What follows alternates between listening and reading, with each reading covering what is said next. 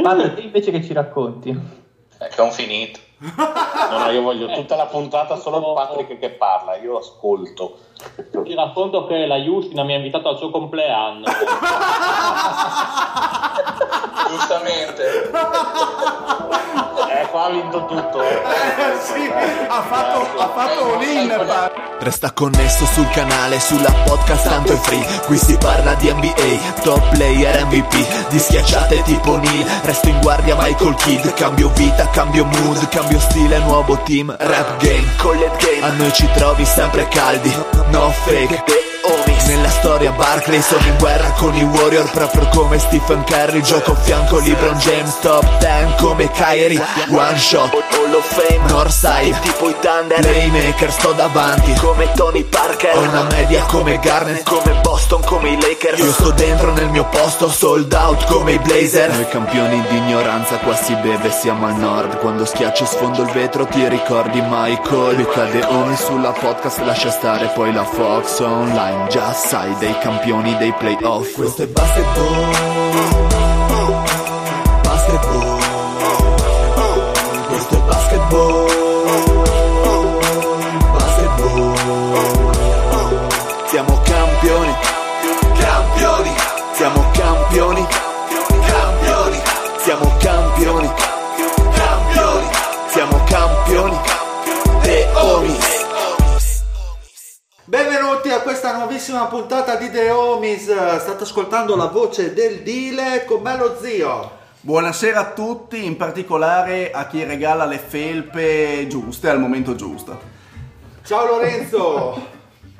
Buonasera a tutti, buonasera. Ciao Marione. Buonasera, un saluto al mio amico Cristiano. Ciao. Ma chi, il Malgioglio? Sì. No, Cristiano Felicio. Ah, ok, ciao Fede. Bella rega, io sono ateo, ma in questo caso il Cristiano lo saluto anch'io molto volentieri. E poi dopo tanto tempo fuori dal podcast rientra in pompa magna il grandissimo Pat. Ciao Pat. Ciao camerati.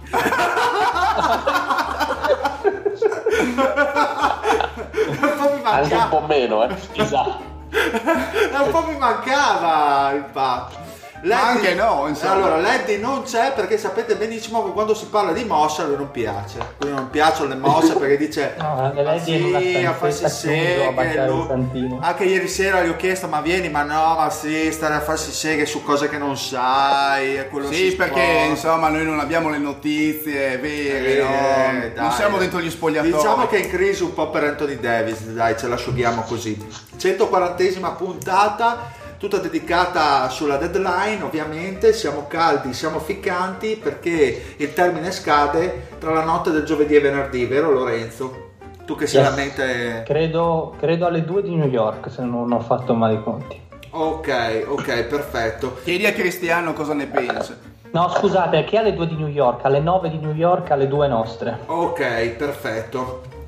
Quindi siamo nel momento caldo della stagione, delle mosse. Si dovrebbe spostare metà lega, ma in verità sappiamo tutti che non si sposterà una beata minchia, a meno che Anthony Davis non venga tradato per culo questa serata di lunedì 4 febbraio. Speriamo di avere questa botta di culo, però intanto andiamo con le trade. Sicuramente non succederà nei passati, succederà domani mattina. Pat, ci regala un gatto nuovo o stavi trollando il Mario?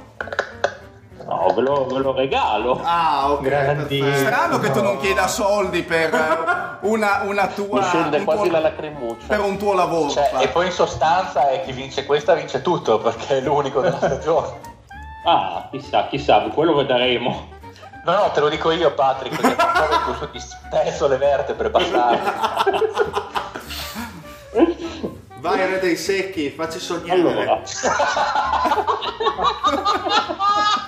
Ma, scusa Pat, ma sei contento di questo epiteto, questo diciamo nomina, che questo titolo che ti è stato dato dal Giuseppe, il nostro fedelissimo ascoltatore, il re dei secchi? Oh, sì, tutto quello che viene dal Giuseppe gli piace per forza, se l'hai dato da solo.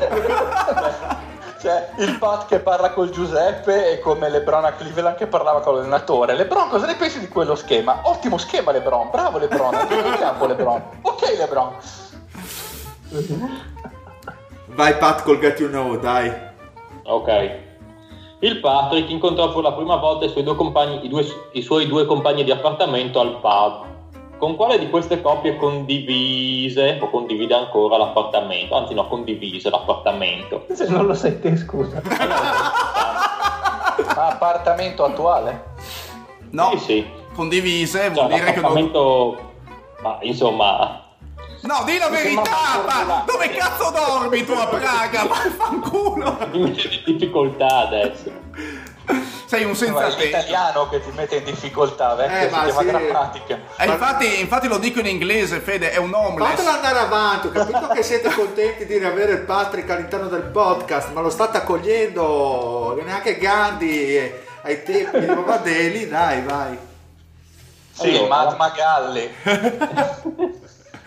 La prima coppia è questa, un olandese ciccione dai piedi puzzolenti, si poteva tranquillamente indovinare quando era a casa dall'odoraccio di stagionatura che proveniva dalla sua stanza, e uno slovacco che tirava di coca alle 3 di mattina e si vantava del lavoro della propria ragazza, mostrare le tette in campo per soldi. Perfetto, potrebbe essere veritiera questa. La seconda coppia, un francese di Minsk. Non appena saputo che il padre proveniva da vicino Venezia, iniziò a gridare Veneto ad additare la gente nel locale gridando. Beh, bello il francese di Minsk. Io pretendo che non venga censurata questa parte. Beh no, sono citazioni. È un gallese uguale a Ramsay Bolton pure nella voce. La terza, un cieco rastafari. Quando il padre gli chiese cosa fai nella vita, rispose: io non faccio niente amico, sono tempi duri per chi cerca lavoro. Il padre pensò: sono duri specie per chi lo cerca in fondo alla busta dell'erba. E un africano che ogni mattina cantava Scatman mentre si preparava la colazione.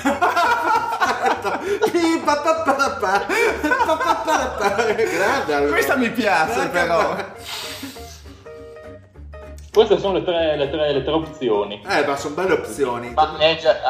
Giusto, sono 5. Ma qual è il singolo? Non capisco, ci sono 3 coppie? No, ci sono 3 coppie. Punto. 3 coppie con quale condividevo l'appartamento.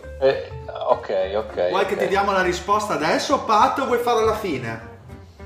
Potete darla se volete. Dai zio, dai. Allora, a me il Rastafari che si guarda la vita in fondo alla busta mi piace, quindi dico la 3. Ok, perfetto. Lorenzo?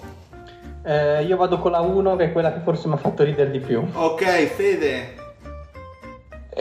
Aspetta, il secondo era lo slovacco? No, il francese di Minsk. No, il secondo era quello che gridava.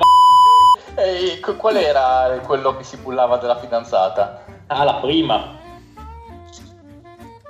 Allora io dico la seconda. Ok, Mario. Francese. Ma sì, dai. No, allora, aspetta, non ci credo mai. È quello che la prima. Ok. Il puzzolente. Ok. Allora, io vorrei tantissimo che fosse vera la seconda. E anch'io. Però siccome l'avete già detto voi la prima, voglio crederci fino in fondo, dai, dico la seconda. Anch'io mi aggiungo al Mario e dico la seconda, perfetto. Poi a fine puntata ovviamente il Pat darà la soluzione a questo dilemma. Ovviamente possiamo scollegarlo adesso il Pat, esatto. Il suo.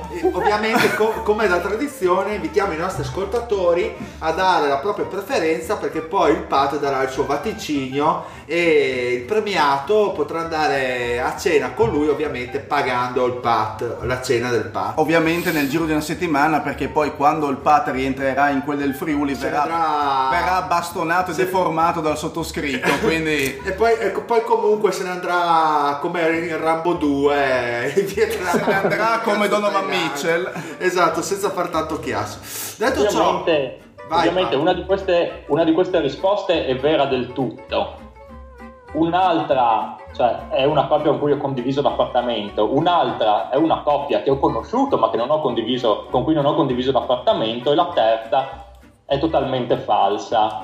Quindi allora, io dico che la 2 sono quelli che hai conosciuto. Vabbè, no, sono... devi solo indovinare con chi ho condiviso. Ormai il voto l'hai dato, Lorenzo, quindi ciaone, è stato bello.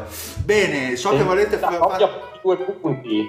Se indovini chi ho conosciuto ma non ho condiviso l'appartamento assieme, non prendi nessun punto, ma se sbagli del tutto e dici l'ultimo complicato, quelli che non totalmente inventati, vai a -1. Ah, perfetto, vieni fustigato dalla santa inquisizione. Esatto. Bene, quindi ragazzi, possiamo parlare di basket. So che manca durare il get to know per 2 ore e mezza di puntata, però intervengo io dicendo che si parte con le mosse. Parliamo anche del gruppo, anche del gruppo del Welcome, se volete, ma si può parlare anche di quello.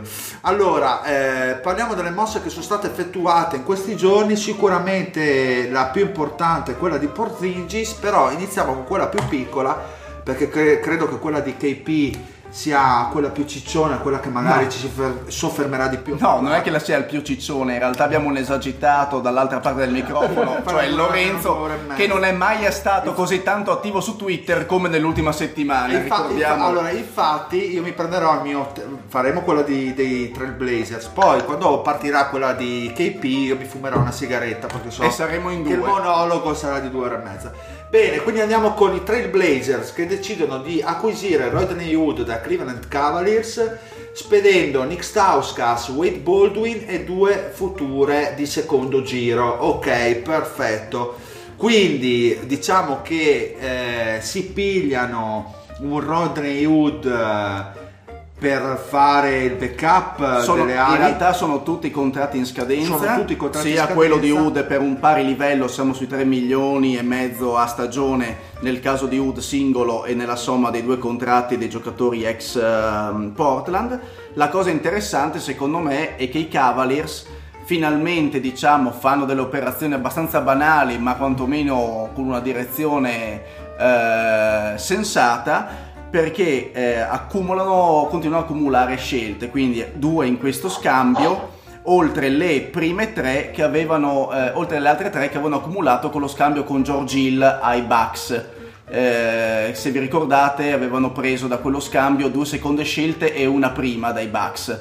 Quindi insomma ci ritroviamo. Quelle 2 erano credo da Corver. Sì, da Corver più 1 prima se non sbaglio da George Hill. Quindi sta facendo un lavoro da squadra, da tanking. Però diciamo, quantomeno un lavoro sensato, quindi sì, stanno accumulando più asset possibile. Esatto, quindi ci siamo. Invece per Portland questo Rodney Hood come lo vedete? Sostanzialmente inutile rispetto ai 2 inutili che ha scambiato, voglio dire, non è che ci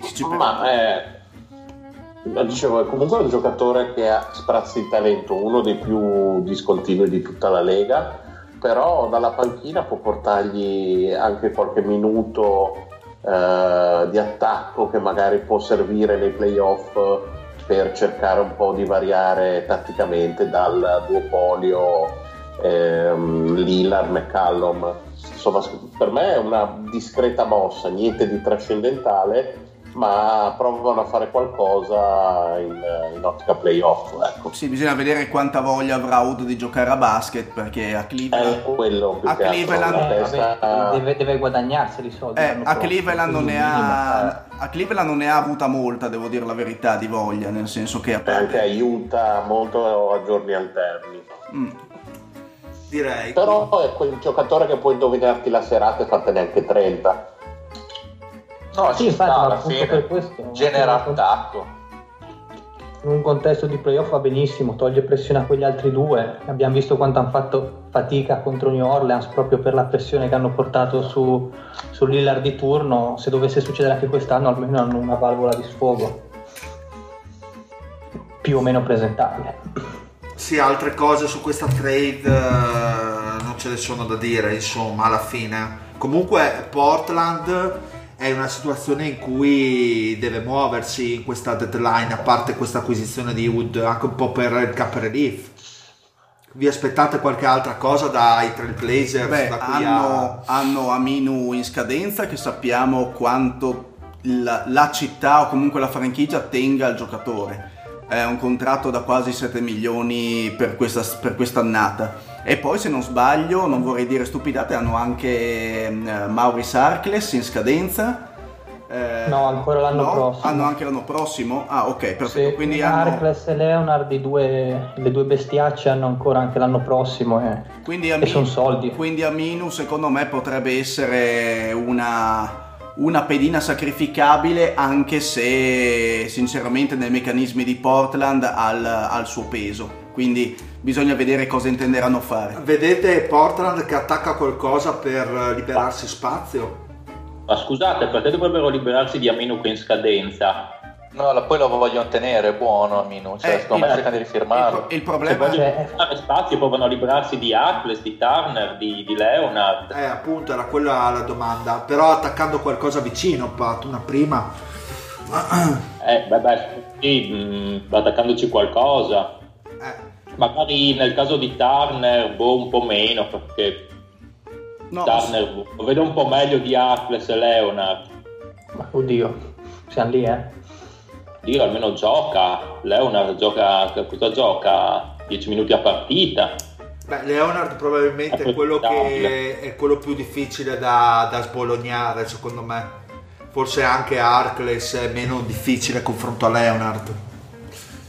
Quindi... Ma io non credo comunque che si muovano alla fine, forse più quest'estate hanno un pochino più di margine. Sì, anche secondo me. Io credo che ormai sono questi, la stagione sta andando abbastanza bene anche sopra le aspettative a livello di record. No, avevo sentito una voce, però si tratta solo di una voce, anche perché insomma per me non ha molto senso lo scambio, ma l'avevo letto, quindi lo riferisco, visto che stiamo parlando di Portland, che dicevano essere interessati a Taurean Prince degli Atlanta Hawks, e lì c'era in mezzo anche appunto lo stesso Harkless, che ovviamente ha un contratto molto più pesante di quello da rookie ancora di Taurean Prince, e qua ci sarebbe anche un giro di scelte. Ma scusate, però... Taurean Prince non aveva firmato, mi ricordo male io? No, ancora 2 anni. Ancora sul... A questo a 2 milioni e mezzo se non sbaglio, il prossimo a 3,6 se non ricordo male, però ripeto, è la notizia che avevo letto, non so se è su ESPN, però insomma per me non ha neanche tantissimo senso lo scambio, poi perché comunque Taurean Prince sarà da rifirmare fra 2 anni. Sì, infatti... sì, è ancora nel contratto da rookie. Sì, esatto, contratto da rookie, sì. Beh, un po' di senso ce l'ha, nel senso si abbassano gli stipendi per quest'anno, hanno il controllo su un rookie per altri 2 anni, poi quando scadono quegli altri stipendiacci, tipo Turner e Leonard, possono firmarlo se vogliono. Bisogna vedere cosa gli danno in cambio a livello di scelte, più che altro, non tanto a livello di giocatori, perché Atlanta ha spazio a non finire, quindi Harkless non è che pesa. Penso che la prima scelta di Portland sia quella, poi... del resto non è che si sta dicendo. Penso comunque, che era giusto una nota informativa. Fai bene, perché adesso che ho messo diciamo Prince, comunque Portland si sta appunto muovendo per, comunque sono venuti fuori i rumors per cercare un'ala piccola, giustamente, perché è lo spot magari più debole del loro roster. Infatti si parla tra i vari rumor, vedo qua tra le maggiori testate, quelle italiane, Sportando e bla bla bla, Otto Porter o Taurean Prince, insomma. Taurean Prince non mi dispiacerebbe a Portland. Secondo me ci sta, e credo che Atlanta penso che le vada bene una prima sceltina, insomma. Ma non va bene a Portland, secondo me. Dici di no? Che non lo devi rifirmare prima. Esatto, lo devi rifirmare, non lo rifirmi a 8 milioni o a 10 però milioni. Se scarichi un Leonard, anche Leonard più la prima ma non se lo prendono. Atlanta non vuole mica contrattarci in mezzo, non gliene frega un cazzo. Quindi ciao, dici? No, per me no. Cioè, secondo me hanno fatto quello che dovevano fare. Difensivamente sono già abbastanza... solidi, gli mancava un altro che producesse un po' di attacco, visto che Van Turner è buono per l'umido, hanno preso Wood che qualcosina per sé in grado di crearlo fuori dallo script, il loro sistema di gioco è già fatto, non credo possano fare mosse che gli stravolgono la stagione sono più o meno questi, si sono mossi in maniera intelligente dando via relativamente poco e credo si terranno le loro scelte per eventuali mosse in estate. Ma che vada, Udo lo lasci scadere a festa perché ha la qualifying, no? Sì, sì, esatto. E quindi non è che ci hai perso tanto, due di secondo giro ci possono stare, insomma. Sì, sì, no, che... Allora, andiamo con la trade, quella cicciona. Dunque, allora, Lorenzo. Ma adesso chi sopporta Lorenzo e la sua boria? Una bella cicca. Allora, i Knicks. Lo sopporto io che me lo devo tenere buono.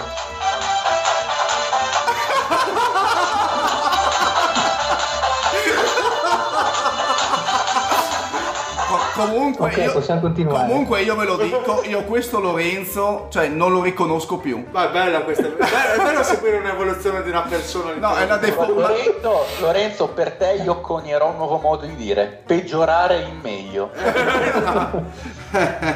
Allora, dunque, i Knicks cosa fanno sostanzialmente assieme ai Mavs? Spediscono Porzingis, Tim Hardaway, Cornelli, Trey Burke ai Dallas e si prendono in cambio Dennis Smith Jr., DeAndre Jordan, Wesley Matthews e due prime protette che adesso Lorenzo, magari se è saltato fuori la protezione, ci esplicherà. Allora io farei partire Lorenzo appunto per vedere la sua ottica da tifoso dei Knicks, che penso che sia abbastanza scontata, e dopo magari chi è negativo sulla trade o chi è dubbioso verrà sbattuto fuori dalla chat con disonore. Ok, perfetto. Domandona ai The Homies, così in generale, poi parte Lorenzo. Siamo tutti positivi al 100% a questa mossa di New York? Partiamo dall'ottica di New York. Ok, perfetto. Solo parte. Gran presa di Dallas. Parte io. Gran presa di Dallas.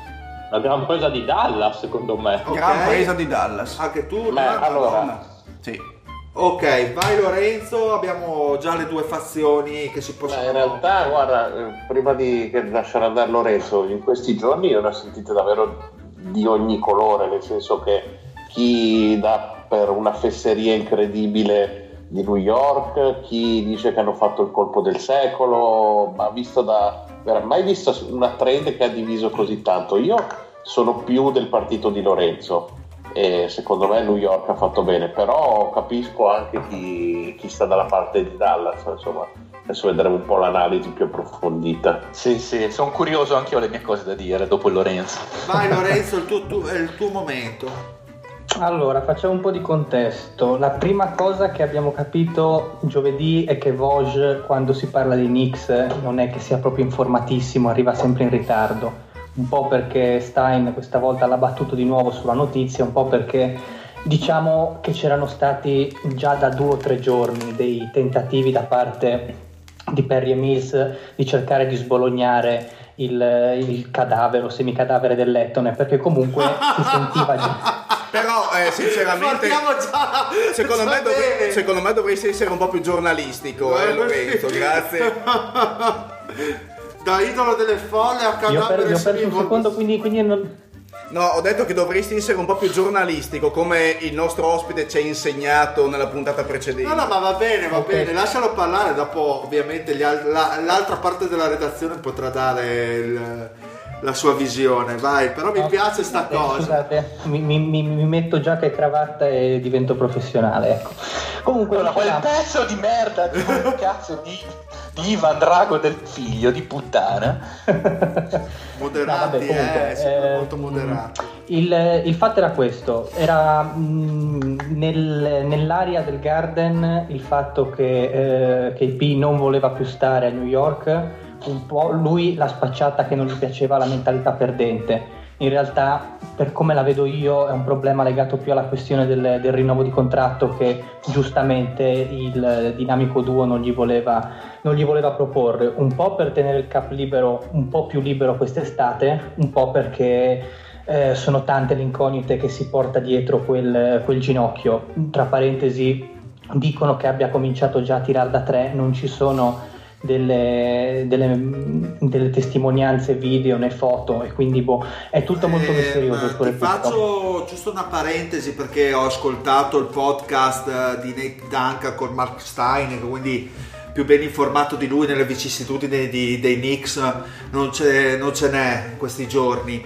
E nell'incontro avvenuto prima della trade, probabilmente la proprietà, parole di Stein, si aspettava un Porzingis molto più diciamo, a parte accogliente, ma molto più dedito alla franchigia, quindi un KP che fosse più accomodante verso i Knicks, o comunque più fiero di giocare con quella casacca. Anche questo può avere, anche quell'incontro lì non è andato propriamente bene da tutte e due le parti, sembrava quasi che la relazione fosse ormai spezzata. Sì. Continua. Diciamo che la prima crepa nel vetro, se ve la ricordate, fu quando 2 anni fa saltò la famosa exit interview con Phil Jackson, e già allora si parlò di una possibile trade di Porzingis per una 4 dei Suns, che poi divenne oddio, quello di Kansas, Josh Jackson. Divenne Josh Jackson, esatto, bravo. E già lì si capiva che comunque l'ambiente e soprattutto l'entourage di Porzingis non aveva la stessa lunghezza d'onda. È cambiata società, cioè è cambiato management, perché poi sono arrivati Perry e Mills, però comunque l'idea era che a New York non stava bene, cioè c'era qualcosa sia proprio nell'aria, ma proprio anche a livello di spogliatoio, di ambiente, che non funzionava. E Perry e Mills in questo caso sono stati bravissimi con le tempistiche, sono riusciti intanto a insabbiare la notizia abbastanza bene per avere più leverage, cioè per avere più il coltello dalla parte del manico, e soprattutto sono riusciti a fare questa cosa in maniera fulminea, cioè se guardate la cronologia dei tweet di giovedì sera è successo tutto in neanche 40 minuti praticamente, dal tweet di Woj in cui Porzingis avrebbe in teoria richiesto la trade o preteso, poi comunque il verbo è abbastanza, ogni insider utilizza il suo verbo che preferisce, chi dice che ha forzato la mano, chi dice che si sono messi d'accordo d'amore, di comunione di intenti, comunque, e siamo arrivati all'offerta. L'offerta che avevano i Knicks sul tavolo era una bella offerta, quella di Dallas, però ce n'erano altre. Perry ha detto in un'intervista a TV del Garden che erano 8 squadre, quindi comunque questo ci fa capire già come si erano mossi e come l'informazione si era dilagata intorno alla Lega. 8 offerte, alla fine è stata presa quella di Dallas perché i Knicks volevano 4 cose fondamentalmente. Volevano un giocatore in rookie contract, quindi con una certa prospettiva, un certo upside. E l'hanno avuto, e Dennis Smith Jr. E l'hanno avuto, esatto. Volevano delle scelte future, e volevano acquisire, e le hanno avute, tra parentesi quella del 2020 è protetta top 10, quindi dalla 1 alla 10 rimane a Dallas, e quella del 2023 invece non ha protezioni. Comunque sono sempre degli asset spendibili. I Knicks erano secoli che non avevano in un lasso di 5 anni di tempo ben 7 scelte al primo giro, quindi grasso che cola. E la terza richiesta che i Knicks avevano fatto era di acquisire spazio e flessibilità salariale per la free agency del 2019.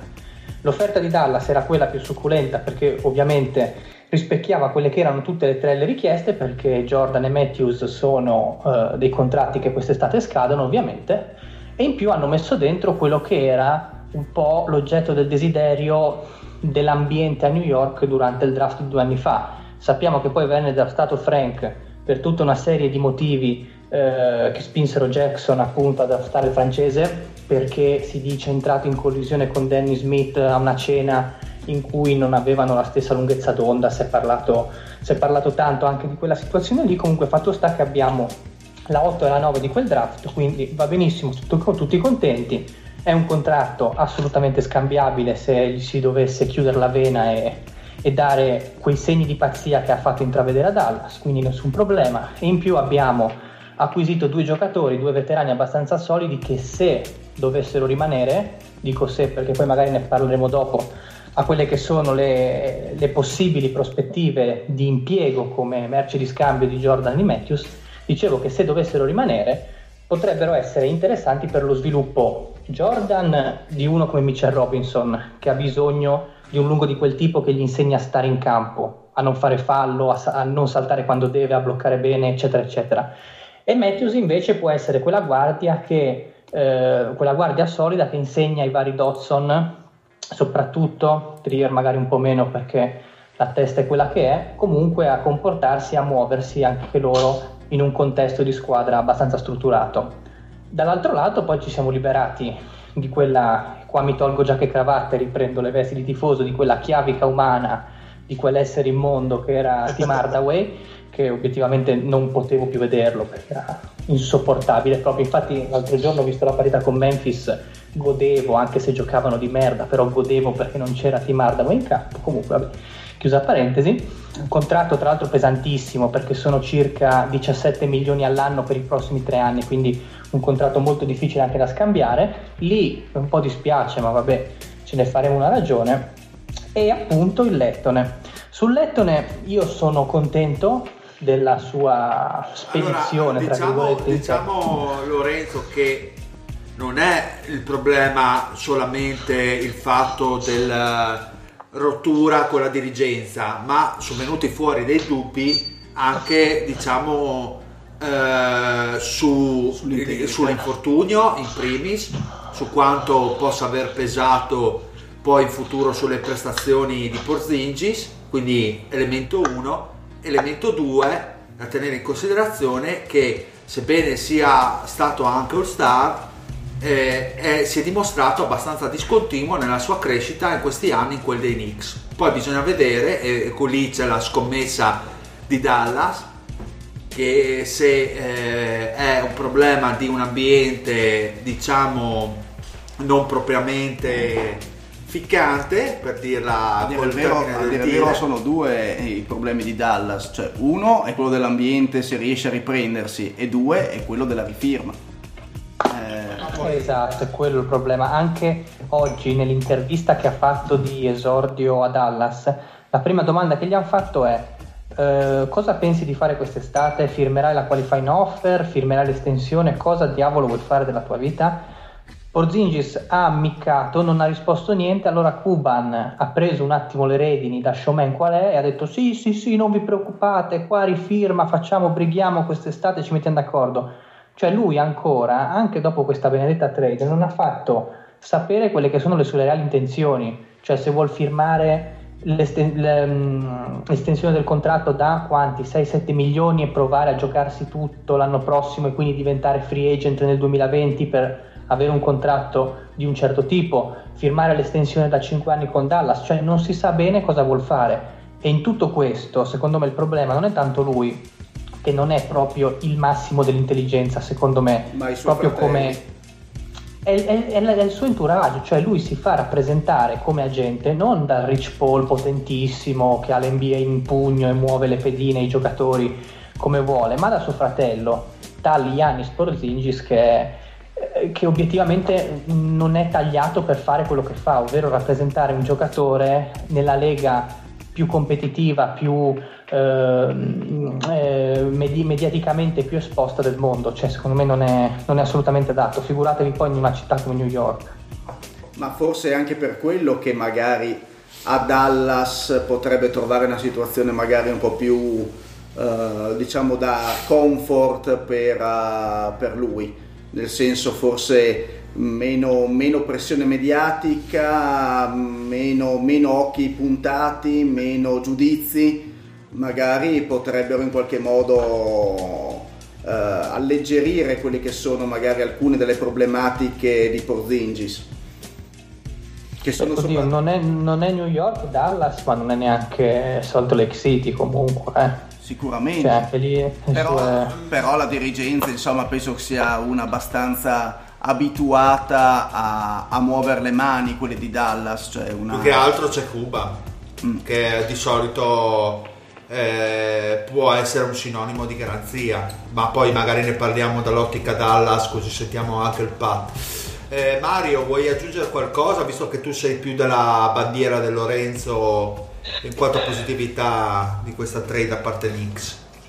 Ma principalmente anch'io condivido i dubbi legati a Porzingis, i dubbi legati un po' a come tornerà, ma su quello insomma dovremmo solo aspettare, ma anche i dubbi sul fatto che questo, al di là del rifirmare il contratto, possa essere quella pietra angolare per una franchigia, perché ricordiamoci che un giocatore che non ha mai giocato una stagione dall'inizio alla fine sempre sullo stesso livello soprattutto, e non lo so, per me è un salto nel buio quello di Dallas, e fa benissimo New York a provare a giocarsi l'all-in sulla free agency in questo modo. Secondo me è una maniera più intelligente per il loro mercato, per provare a costruire da subito una squadra che la riporti in alto, e così facendo si danno anche la possibilità, in caso mancassero gli obiettivi quest'anno, di poterci provare l'anno prossimo, a patto che non facciano i Knicks e fallito il piano A si buttino sul piano B, C e soprattutto D probabilmente. Quindi questa è la cosa da evitare. Io resto dell'idea che New York, un azzardo, ma un azzardo che mi piace. Poi insomma staremo a vedere. Fede, dovevi fare una domanda tu a Lorenzo, comunque avevi delle considerazioni da fare prima che... Sì, secondo me si può dire che considerate le voci su Porzingis, appunto su quanto ormai avesse in vista la società e quanto poco fosse interessato al progetto, da New York abbia fatto benissimo, e direi che questa trade si potrebbe già dire che il lato New York, nonostante l'azzardo, potrebbe essere vincente, positiva, a prescindere, purché la dirigenza di New York abbia l'intelligenza, nel caso in cui dovesse fare strikeout sui big free agent quest'estate, non facesse quello che già troppe volte ha fatto nella storia, cioè buttarsi sulle seconde scelte pagandole come se fossero i Durant di questo mondo. Condivido. Ma guarda, cioè, a questo proposito mi sento, oddio, poi con questa squadra non c'è mai da stare tranquilli, però mi sento abbastanza fiducioso, perché Perry e Mills è da ottobre che dicono che nel caso in cui trovassero lo spazio che effettivamente hanno trovato dal punto di vista dei salari, continuano a dire che punteranno soltanto gente seria, cioè offriranno il max soltanto a chi lo merita veramente. Quello sarebbe ottimo. C'è questo mantra, questo leitmotiv che viene continuamente ripetuto, e per certi versi mi lascia abbastanza tranquillo che non arrivi, per fare un nome, che ne so, il Tobias Harris del caso al massimo. Esatto, Tobias Harris più che Kemba Walker, entrambi al massimo, come se fossero Irving e Durant, siamo perfetti per 3-4 anni di niente. Quello, se loro sono disposti a dire va bene, abbiamo fatto strikeout su quelli che erano i nostri primi obiettivi, ci facciamo un'annata di, appunto, annuali così, transizione, puntiamo un'altra scelta al draft, ricostruiamo, facciamo un po' come fece Boston prima di essere quella che è adesso, siamo perfetti. Cioè, se una città con la visibilità e i soldi di New York inizia a comportarsi per la prima volta dopo 15 anni, perché l'ultima volta secondo me che c'è stata una dirigenza decente a New York c'era stata ai tempi di Donnie Walsh, che poi purtroppo è stato scavalcato, perché lui secondo me sta facendo un ottimo lavoro. Se c'è una società del genere, New York nel giro di 3 anni non può non ritornare alla ribalta. Cioè, anche se dovesse fare completamente schifo quest'estate, se riesce a vedere sul medio-lungo termine, torna su per forza, perché rimane una meta troppo desiderata, e soprattutto con uno spazio salariale immenso a questo punto. Sì. Ma poi adesso non è veramente nessuno, tra 2 anni magari prendono lo Zion, l'Arge Barrett, stavo dicendo anche questo, cioè anche ne prendono un altro, ne prendono 2 giovani interessanti, prendono qualcun altro preso tra la 15, la 20, la 25, le trade che hanno, trovano un altro giovane interessante, fanno una trade interessante per qualche giocatore già pronto ma buono. A quel punto i free agent secondo me ci vanno. Pat. Ricordiamo che tra 2 anni c'è un simpaticissimo Giannis free agent. Per esempio. Non è neanche da escludere, faccio spoiler, che Anthony Davis con chiunque dovesse andare decida di fare un 2+1, perché poi lui tra 2 anni arriva ai 10, o tra 3 anni mi ricordo, arriva comunque, appena arriverà ad avere i 10 anni di militanza NBA, quello è l'anno in cui lui esce, perché a quel punto può rifirmare al 35%. Io non vedo Davis firmare, dovunque dovesse andare, un quadriennale, quinquennale, più di un 3+1 non firma sicuro secondo me. Ma secondo me è una trade, ma si vedrà come va. Comunque per ora direi Dallas, mi sembra che abbia preso un rischio per via dell'infortunio, ma un giocatore sicuramente di maggior valore Porzingis, almeno potenzialmente, di quello che hanno dato in cambio. Hanno dato ben poco per un Porzingis, hanno dato contratti in scadenza di cui non se ne faceva niente, hanno dato scelte che non sono neanche così grandiose e si sono presi un giocatore agli inizi, prima dell'infortunio, ha visto molto bene da tutti. Poi dopo l'infortunio, dopo gli screzi con i Knicks, è stato un po' ridimensionato, ma tecnicamente se torna a buon livello hanno decisamente vinto la trade. Sì, poi New York. Pat, ti posso fare una domanda? Vuoi che prenda New York con quello spazio? Non prende nessuno, non ha nessuno in squadra, non ha preso nessuno prima per Porzingis, non prende ancora adesso con Smith, non è attraente. Anche a livello dirigenziale è sempre quella New York, nel senso, vabbè, è cazzato Phil Jackson, ma Steve Mills era lì dal 2013 a fare da GM e Dolan è sempre lì. Non mi sembra proprio così attraente come meta, almeno per ora. Ma però se ci metti conto che possono firmarne 2, diventa automaticamente attraente. Una coppia magari di free agent. Sono tante squadre che creano spazio per gli agent grossi, avere spazio. Ma non è vero in realtà. E come no? Ma non sono per tutte queste squadre. Sono giusti i Clippers che possono rompere le palle, le altre non è che abbiano tutte queste. Non è vero, perché lo spazio puoi crearlo, dai via dei contratti grossi in estate per delle scelte, lo riesci a creare lo spazio, non è già stato fatto prima. Paghi tanto. No, in estate è difficile, quando ci sono i free agent. Cioè, per liberare spazio ti chiedono. Però è un bel rischio, nel senso che i Knicks si sono liberati dello spazio, è la mossa che hanno fatto i Lakers, e dopo è arrivato LeBron e comunque gli è andata bene ai Lakers. Poi bisogna vedere la fase 2, ovvero quanto e come riusciranno ad affiancare a LeBron per avere una bisogna sinceramente anche vedere, cioè, è un rischio che ti prendi, no, per i Knicks bisogna anche vedere quanto questi Knicks, perché adesso noi continuiamo a parlare di appeal della città, però sinceramente le squadre che hanno spazio salariale ci sono, però bisogna vedere se vogliamo paragonarla a New York oppure no, perché abbiamo Atlanta, abbiamo i Cavs, abbiamo tantissime squadre con spazio salariale. Bisogna vedere però quanto noi riteniamo che New York possa essere una meta per un free agent di livello oppure no. Sinceramente i Knicks, sinceramente, cioè New York è una meta. Ma quanto è che procurano un free agent di livello i Knicks, scusate? Da Stada, ma è... Carmelo. Esatto, cioè il rischio è che si ripeta quella famosa free agency del 2010 in cui dovevano arrivare LeBron, doveva arrivare Bosch, eccetera eccetera, arrivò Stademeyer. Vi dico, io mi sento più sicuro sotto questo aspetto, perché non credo che quest'anno i due firmeranno lo Stademeyer della situazione, ma andranno all'anno successivo, da quello che fanno trasparire per ora.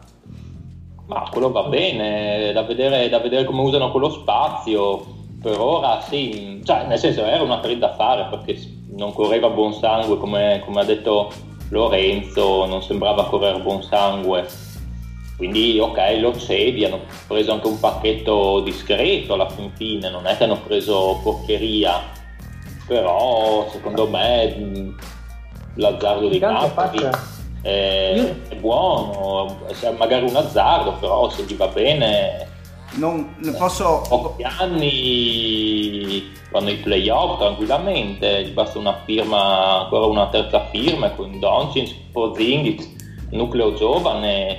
Poi sinceramente non sono d'accordo con l'affermazione di Lorenzo quando dice che Dennis Smith da Dallas doveva comunque andarsene. Aveva chiesto la trade apertamente, non era assolutamente abbinabile a Doncic, lo ha dimostrato durante la stagione, però quando Lorenzo dice che avere Dennis Smith vuol dire avere una merce di scambio, anche no, perché tu prendi Dennis Smith come ottava scelta, cos'era, nona scelta al draft, non mi ricordo cosa è stata, ottava, nona. E hai Nitilichina che è stata l'8ª scelta, ti ritrovi praticamente due giocatori nello stesso ruolo con lo stesso tipo di contratto, rischi di bruciare Nitilichina che già non sta vivendo una fase propriamente positiva e rischia con Dennis Smith di non sbocciare mai a questo punto.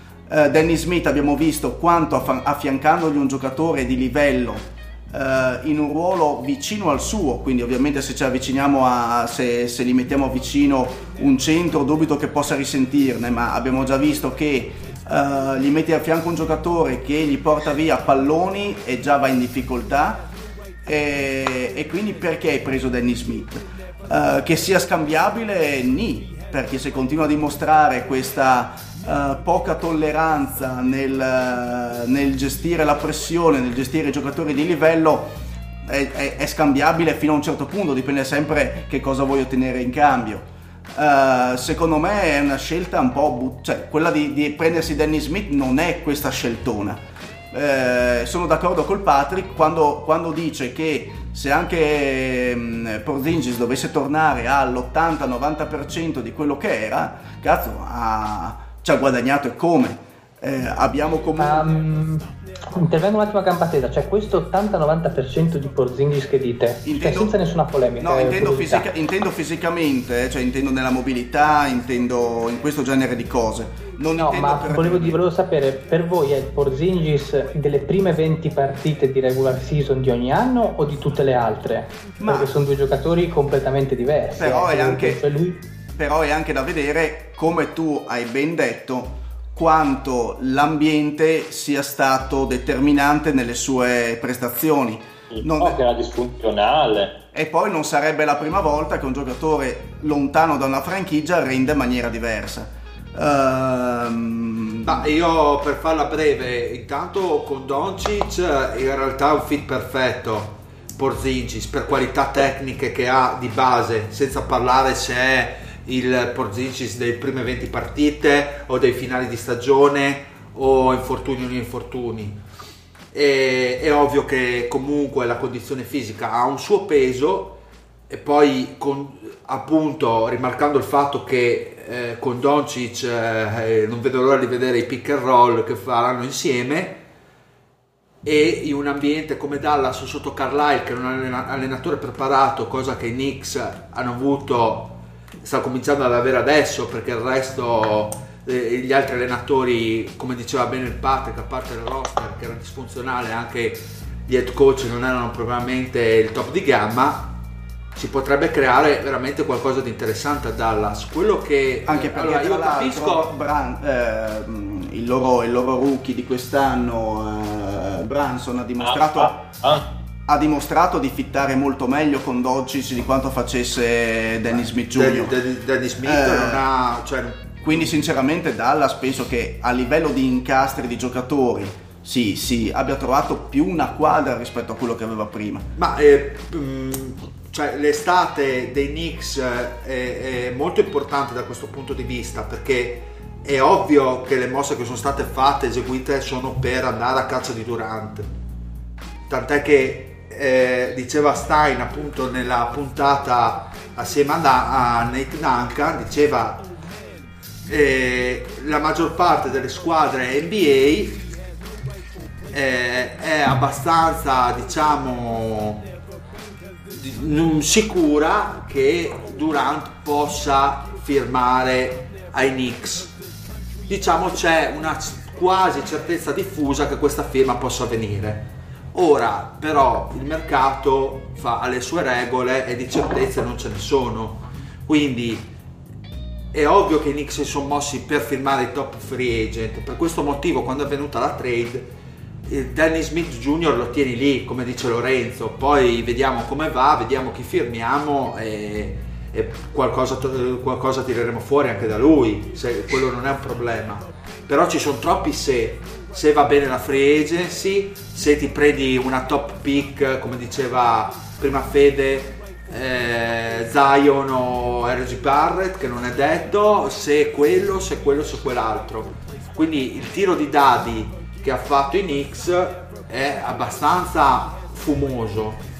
Invece Dallas, soprattutto pensando anche come ragiona Cuba, che ha sempre detto a me non piace tankare semplicemente perché il draft è un ternallotto, puoi pescare bene come puoi pescare un giocatore, un bust clamoroso, è andato più sul sicuro come ha sempre fatto in carriera. Delle volte gli è andata meno bene, delle volte gli è andata bene.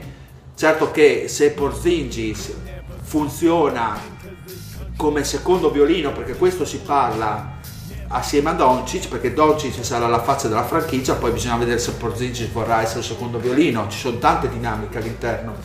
Però come diceva il Pat, questi da essere una squadra che tankava, che era piena di contrattacci, tra cui ancora Harrison Barnes o comunque Wesley Matthews eccetera, che per fortuna se ne sono liberati, da una squadra che è diciamo in fondo classifica, che sta sviluppando un Doncic, si può trovare una condizione in cui basta veramente un terzo giocatore e gli va bene. Poi magari i Knicks firmano Durant, firmano Irving e tutto questo pippone che stiamo facendo è prettamente inutile, i Knicks sono diventati dei geni. È un 50-50, però è giusto che ci sia una visione ottimista e una visione pessimista sulle cose. No, assolutamente, cioè è giusto, cioè non è che pretendo, a parte gli scherzi, non pretendo di avere la verità assoluta, quindi cioè ci sta anche il vostro punto di vista, per carità. No, appunto come diceva prima il Mario, perché comunque negli altri podcast ha tenuto banco praticamente in tutti questi giorni qua, questo argomento.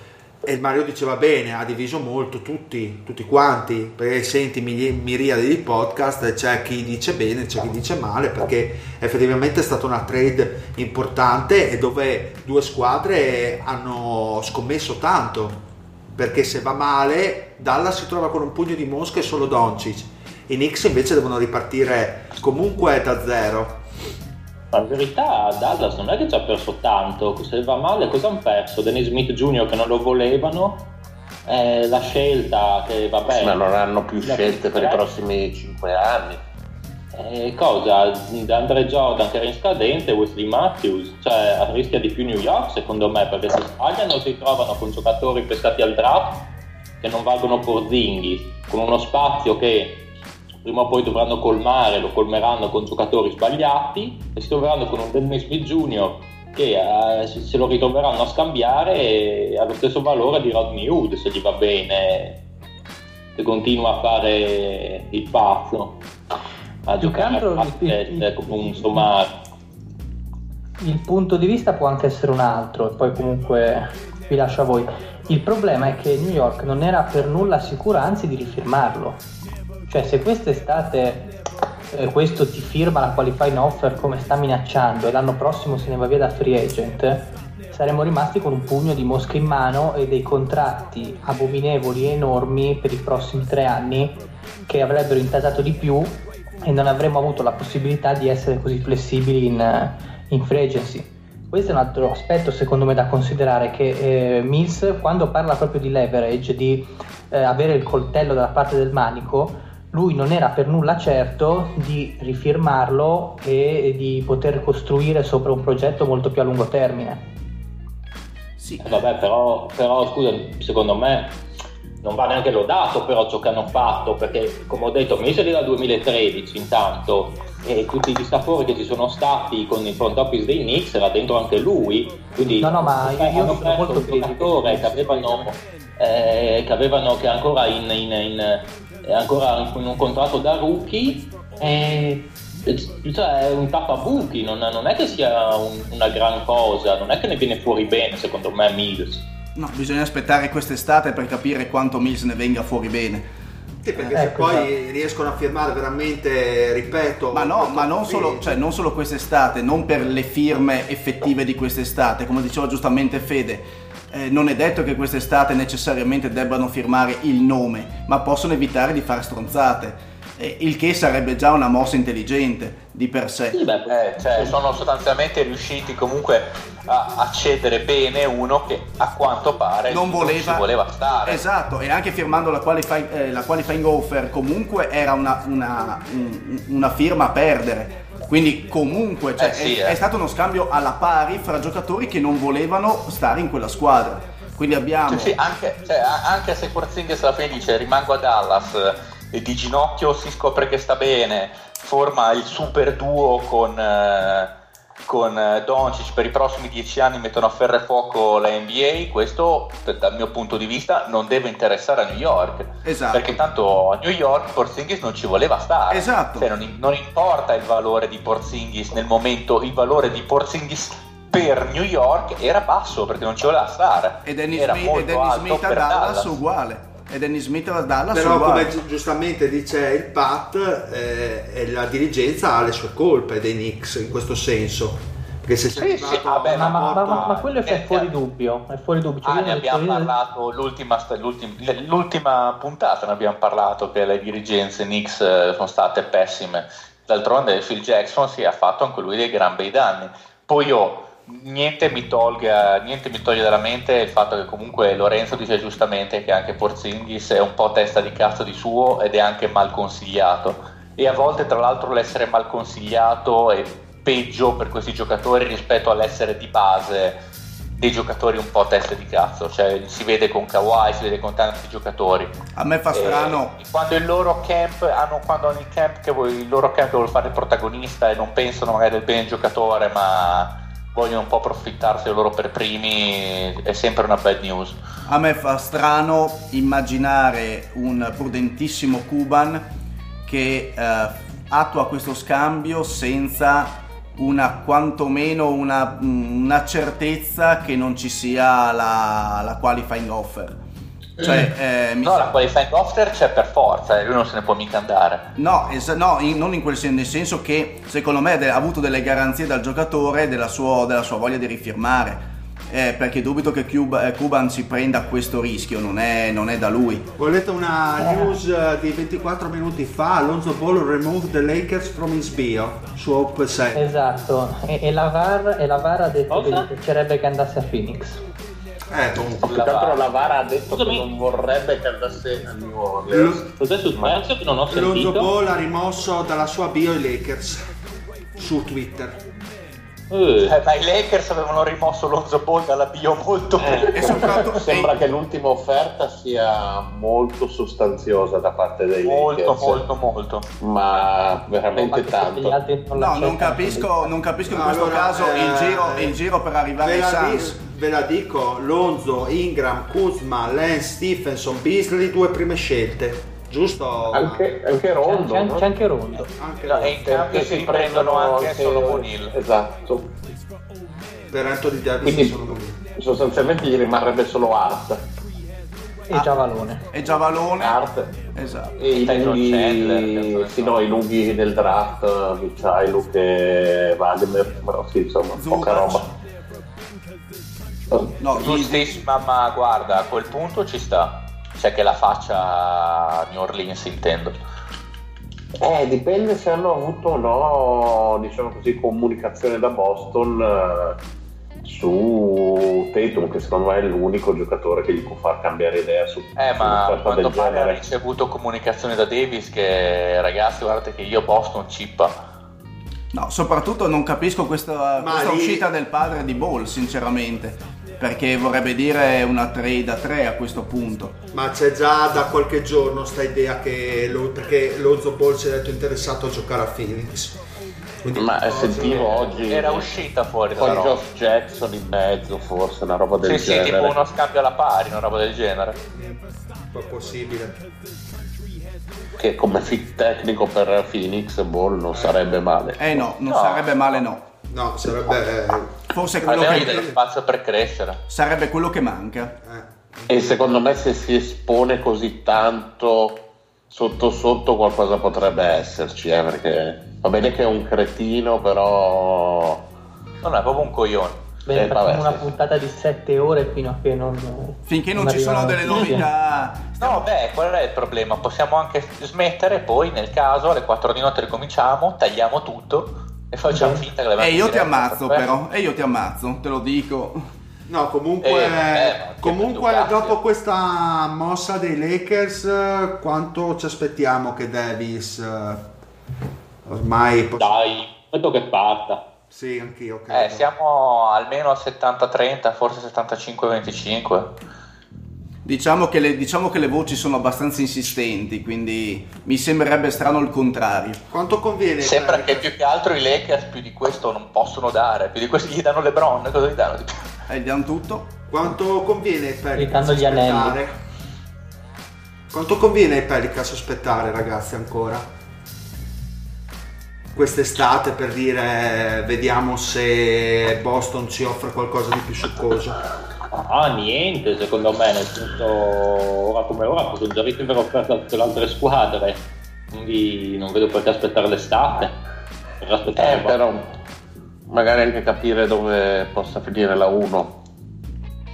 Esatto, quella draft sarebbe forse l'unica cosa che li può frenare un attimo, perché loro cercano la pietra angolare su cui ricostruire, e adesso con tutto il bene che si può volere ai giocatori dei Lakers, chi dovrebbe essere questa pietra angolare? Ingram? La verità, verissimo. Fede, però stai parlando dallo spazio, ti si sente un po' lontano. Scusate, no, il microfono l'avevo alzato troppo. Meglio, molto meglio, grazie. No, scusate, no, volevo dire, a me sembra che in effetti l'unica cosa che assomiglia a una pietra angolare o la possibilità di diventare una pietra angolare è Tatum, perché io devo dire la verità, io ho l'impressione che a questo draft che puoi definire pietra angolare non c'è, perché Zion benissimo, ci mancherebbe, forse quello con più upside di tutti, però non mi sembra abbia l'epitome del giocatore franchigia. A me sembra un giocatore che può essere molto buono e che dovrà comunque adattare molto il proprio gioco in maniera un po' alla Draymond Green, super lusso dal punto di vista offensivo, ma non sarà mai secondo me il giocatore che da solo ti porta una franchigia a 50 vittorie. E soprattutto mi sembra strano che i Pelicans inizino, per come sono adesso, decidano di puntare tutto su un rookie.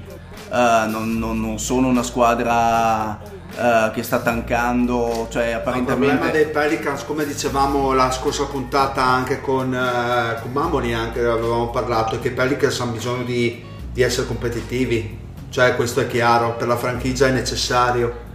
Quindi però, nel senso, anche l'offerta che Boston può fare dipende cosa gli mette vicino, perché è vero Tatum può avere un ceiling molto alto, però i Lakers gli stanno offrendo una squadra di giovani già pronta che 2 anni fa ha fatto 30 vittorie se mantiene così, a prescindere dal rumor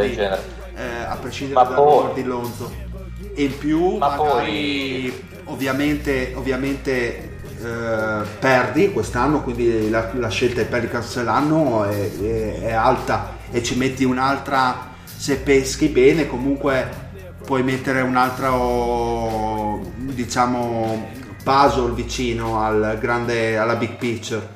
L'offerta dei Lakers è molto buona. I Boston, vabbè, possono offrire Tatum, ma ha già detto Ainge che Tatum non è sul mercato, quindi ma la questione è che una settimana fa non si sapeva in maniera così chiara chi a quanto, che Irving ad esempio non sembra così convinto di rifirmare per Boston.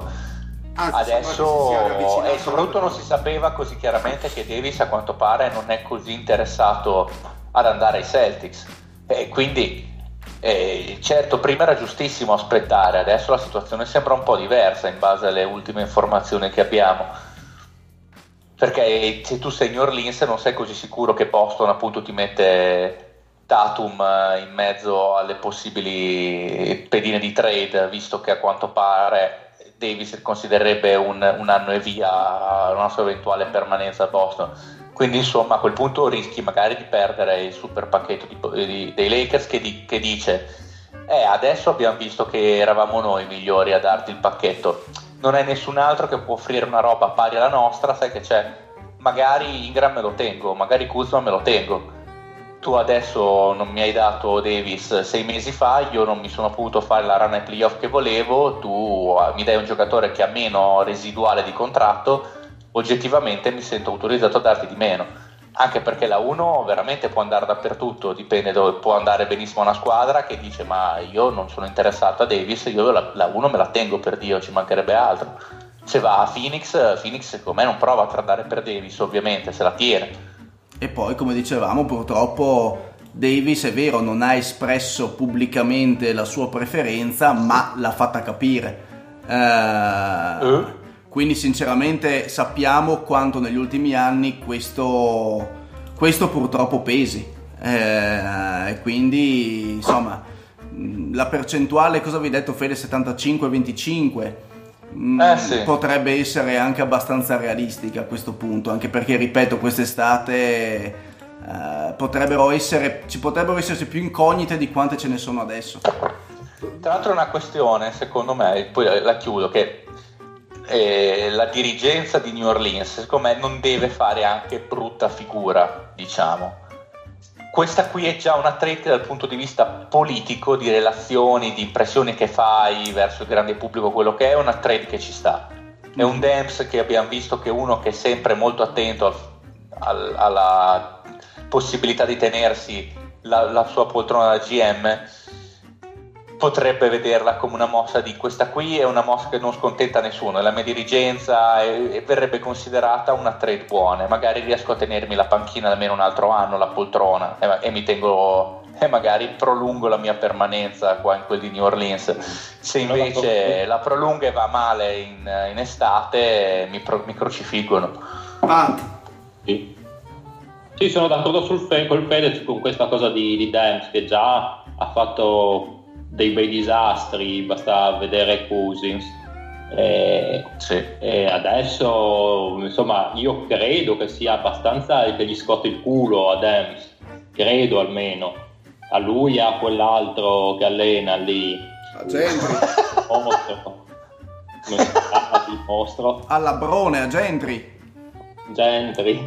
sì, con questa trade ti pari il culo perché prendi tanti giovani, prendi delle scelte, giovani che sì, non hanno fatto granché, però puoi sempre dire ma c'è del potenziale, non lo so, almeno non, cioè, ti prendi un nucleo di giovani, ma vi faccio delle scelte, riparti. Vi faccio la domanda inversa, e i Lakers invece, nel senso tu cedi praticamente tutto il tuo core di giovani e ti ritrovi con LeBron e Davis e bella domanda, scappati di casa. No, non ho capito la domanda, così non ho sentito bene, nel senso vediamola dall'altro punto di vista, cioè abbiamo analizzato adesso i Pelicans, però analizziamo la possibile destinazione di Davis, cioè quei Lakers che perderebbero il loro core di giovani che è vero non ha dimostrato di essere determinante ma ha dimostrato di avere un briciolo di talento, e si ritroverebbe con LeBron e Anthony Davis e fondamentalmente basta, e Hart, sì, e quindi, certo. E quindi che, cioè, se lo scambio avvenisse ora, quindi praticamente a metà stagione appena trascorsa, dove i Lakers non sono in questa posizione comodissima, che cosa vedreste per loro? Cioè che cosa immaginereste per questa squadra? Beh, intanto che tutti i tagliati vanno a Los Angeles.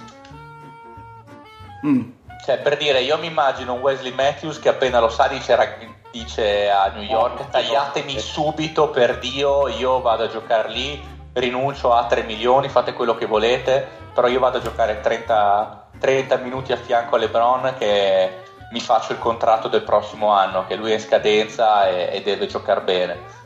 tu già ci metti una squadra con, quando hai due come LeBron e Anthony Davis, anche un Wesley Matthews va bene, cioè nel senso hai due di una gravità tale che dei giocatori che sanno stare in campo sembrano due volte più forti. Ma secondo me, tra l'altro, poi un giocatore ben inferiore a Matthews, cioè proprio i poveracci che ci sono, un Carmelo, un Lucas Nogueira, non lo so. A parte che ne parleremo dopo, però qualche giocatore più definire discreto, direi che forse la definizione è giusta, che potrebbe uscire fuori dal contratto, c'è in questa sessione, in questa deadline, quindi magari non lo so, i nomi di New York, vabbè, li abbiamo già detti, quindi Matthews, però magari potrebbe esserci Celin, ad esempio. Ma perché non credo, perché tanto è in scadenza, quindi perché lo tagli? Anche perché c'era un interessamento di Philadelphia. Per chi, scusami? Per Wesley Matthews. No, vabbè, lo tagli perché lo chiede il giocatore. Esatto. A noi si vuole una prima per Wesley Matthews. Sembra che ci sarebbe un interessamento, quindi non so. Sì, l'ho letto. Mi fa incazzare perché io ci speravo tanto per Houston. A me piacerebbe tanto vederlo a Houston, Wesley Matthews, se venisse tagliato. Starebbe da Dio. E al di là di comunque c'è anche, comunque anche Solomon Hill arriverebbe nella trade. Solomon Hill che già a quanto pare ai Lakers hanno detto che per l'anno prossimo lo strecciano, però per questa stagione, ripeto, a fianco due fenomeni così, Solomon Hill sta in campo. Oddio, su questo avrei qualche dubbio, scusami Fede. Ma guarda, LeBron ha fatto stare in campo il J.R. Smith l'anno scorso, ha fatto stare in campo Rodney Hood, ha fatto stare gente in campo, gente del livello se non peggiore di Solomon Hill, con in più Davis a fianco. Comunque è quello lo scenario che vi immaginate, quindi una squadra. Ma l'altra domanda associata è, ora i Lakers sono, adesso non mi ricordo con che, sono esattamente decimi con 27 vinte e 26 perse, quindi sono in quella sorta di limbo dell'Ovest di cui abbiamo già parlato, con fondamentalmente LeBron e Davis. Quanto questa squadra può realmente risalire? Cioè abbiamo davanti i Kings, è vero, quindi una squadra su quel livello, abbiamo i Clippers. Ma la domanda interessa ai Lakers una volta che hanno preso Davis? Secondo me sì, perché se no non avrebbe senso rifilmarlo. Andare, sì. Se non avrebbe senso rifilmarlo adesso, aspetti l'estate. E quindi secondo voi quanta possibilità c'è per questi Lakers con fondamentalmente loro due di andare su, di vincere? C'è tanta. Di andare ai playoff, stiamo parlando di due top 5, cioè Anthony Davis. Sì, però anche di vuoto dietro, cioè quindi se per caso succede anche una slogatura, questa squadra non ha più nessuno. Questo voglio dire. Vabbè, se succede la slogatura hai ragione, però se succede la slogatura aspetti l'anno prossimo. E ci provi senso, l'anno prossimo la slogatura basta 5 partite fuori e sappiamo benissimo quanto 5 partite vinte e 5 perse siano abbastanza determinanti ora come ora. Dico che Lakers intanto non c'è, nel senso, intanto hai preso Davis, dopo se ovviamente l'obiettivo per loro è i playoff, però se non ci vai non è che dici oh cazzo ho fatto una cappella, ti sbatti le palle, riparti l'anno prossimo con Davis e più che con una squadra che ti costruisci e sia mai che ti venga vicino al Clay Thompson. D'altronde Davis sono Davis, voglio dire, se a James gira una caviglia e ti sta fuori 3 partite perdi a prescindere, quindi il discorso della caviglia prescinde e vale per tutte le squadre. Se a Houston si gira una caviglia ne parliamo di niente, cioè l'unica squadra della Lega a cui si può girare la caviglia e in qualche modo riescono a resistere sono i Warriors, tutti gli altri. Cioè, se a Toronto si gira la caviglia a Kawhi ai playoff, ciaone, se si gira da Tetocumpo uguale. Cioè, e poi anche sui Warriors non così sicuri, perché dipende a chi si gira. Esatto. Comunque i playoff li vedreste sicuramente. Sì. Bene. No, anche playoff di... LeBron, non possiamo dimenticarci mai di playoff LeBron, di che cos'è. Bene. Per la cronaca, quest'estate i Lakers, facendo questa mossa, quindi liberandosi di tutta la gioventù e strecciando Solomon Hill, avrebbero poco più di 21 milioni di spazio salariale. 21? Avevo letto 26. Perché devi considerare, siccome i contratti, oddio aspettate un attimo, i roster devono essere almeno di 12 giocatori, no? Ah beh, sì, quindi, certo. Quindi l'NBA considera $800,000 più o meno di minimo, come se fosse un posto a roster, per arrivare a 12, perché l'anno prossimo sarebbero 1, 2, 3, 4, 5, 6, quindi devi considerare altri 6 posti di minimo per arrivare a 12. Questo prima esatto. Che inizi la free agency, esatto, cioè te devi considerare un roster che abbia 12 comunque, ho capito. Vabbè, ma quello poi sta alla dirigenza, è ovvio che ti muovi per il top free agent. Credo sia 13, non 12, Lorenzo. No, dovrebbe essere 12. Mi sembra sia 13 il minimo. No, mi sembra che siano 12, perché sono proprio 6 più 6, cioè 6 sarebbero 6 giocatori reali più 6 pedine, chiamiamole così, al minimo, che devono occupare il cap. Comunque sì, vabbè, 13 o 12 cambia poco. Beh, comunque sì. Bene, quindi andiamo sulle altre squadre, che dite? Chi può muoversi, chi compra, chi vende, perché... Se dobbiamo fare, andiamo prima per conference, quindi rimaniamo a ovest. Io vi dico i nomi, poi magari ci fermiamo, ok? Scendiamo dal basso. Vai. Andiamo dal basso. Phoenix, che tra l'altro c'era anche una domanda dei nostri ascoltatori sulle nostre squadre, cosa volevano. Sì, esatto. Phoenix sicuramente vuole vendere, ma i suoi asset fanno cagare. Facciamo così una nota introduttiva, così in caso se ne parliamo. Allora, i nostri ascoltatori hanno fatto alcune domande e una di queste era riferita, diciamo, alle nostre squadre preferite, nell'ipotesi reale potessero appunto tradare un giocatore o comunque effettuare uno scambio, di che scambio potrebbe trattarsi. Quindi, allora vado facile, perché con Phoenix, nel senso che la realtà delle cose è questa, che vorrebbero vendere sicuramente TJ Warren, ma non è scambiabile secondo me. Josh Jackson, che se dovesse avvenire veramente una trade per Lonzo Ball, quella sarebbe una trade che vorrei vedere, perché secondo me è un fit Lonzo vicino a Booker, che ci sta praticamente come il miele sul pane, e poi si vede come rende, quanto rende, però a livello così di idea come fit tecnico sarebbe il top. Poi vorrebbero vendere i Daniels di questo mondo, vorrebbero liberare il Ryan Anderson di questo mondo. Diciamo che ci sono dei contratti, ma credo che alla fine siano abbastanza inamovibili, perché non sono per niente appetibili. Probabilmente solo Daniels in qualche contender potrebbe fare gola per in quanto tiratore, e ci sono secondo me un paio di squadre che potrebbero essere interessate. Ovviamente il cashback sarebbe abbastanza basso per un giocatore di questo tipo, quindi direi dimmi. Domanda velocissima, ma onestamente ha senso cercare di sbolognare Ryan Anderson a tutti i costi, invece che lasciarlo andare in scadenza tranquillamente l'anno prossimo? Liberi spazio salariale, cioè vorrebbero liberarsi spazio salariale. Comunque Ryan Anderson verrà strecciato, secondo me, quest'estate. Questa è l'idea della dirigenza, per avere spazio. Come? Per far cosa di quello spazio?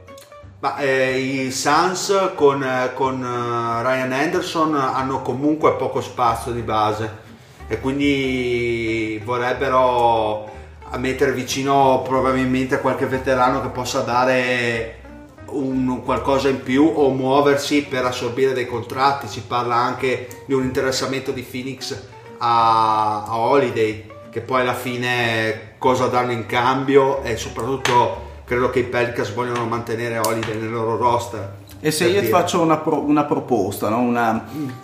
Quando ho pensato alla mia squadra a possibili mosse, quindi Minnesota Timberwolves, ho pensato a Tig ai Suns, e prendere due contratti in scadenza, visto che comunque i Suns hanno spazio salariale, Tig ancora quest'anno e il prossimo in player option, e prendersi due contratti in scadenza dei Suns, per avere comunque un play.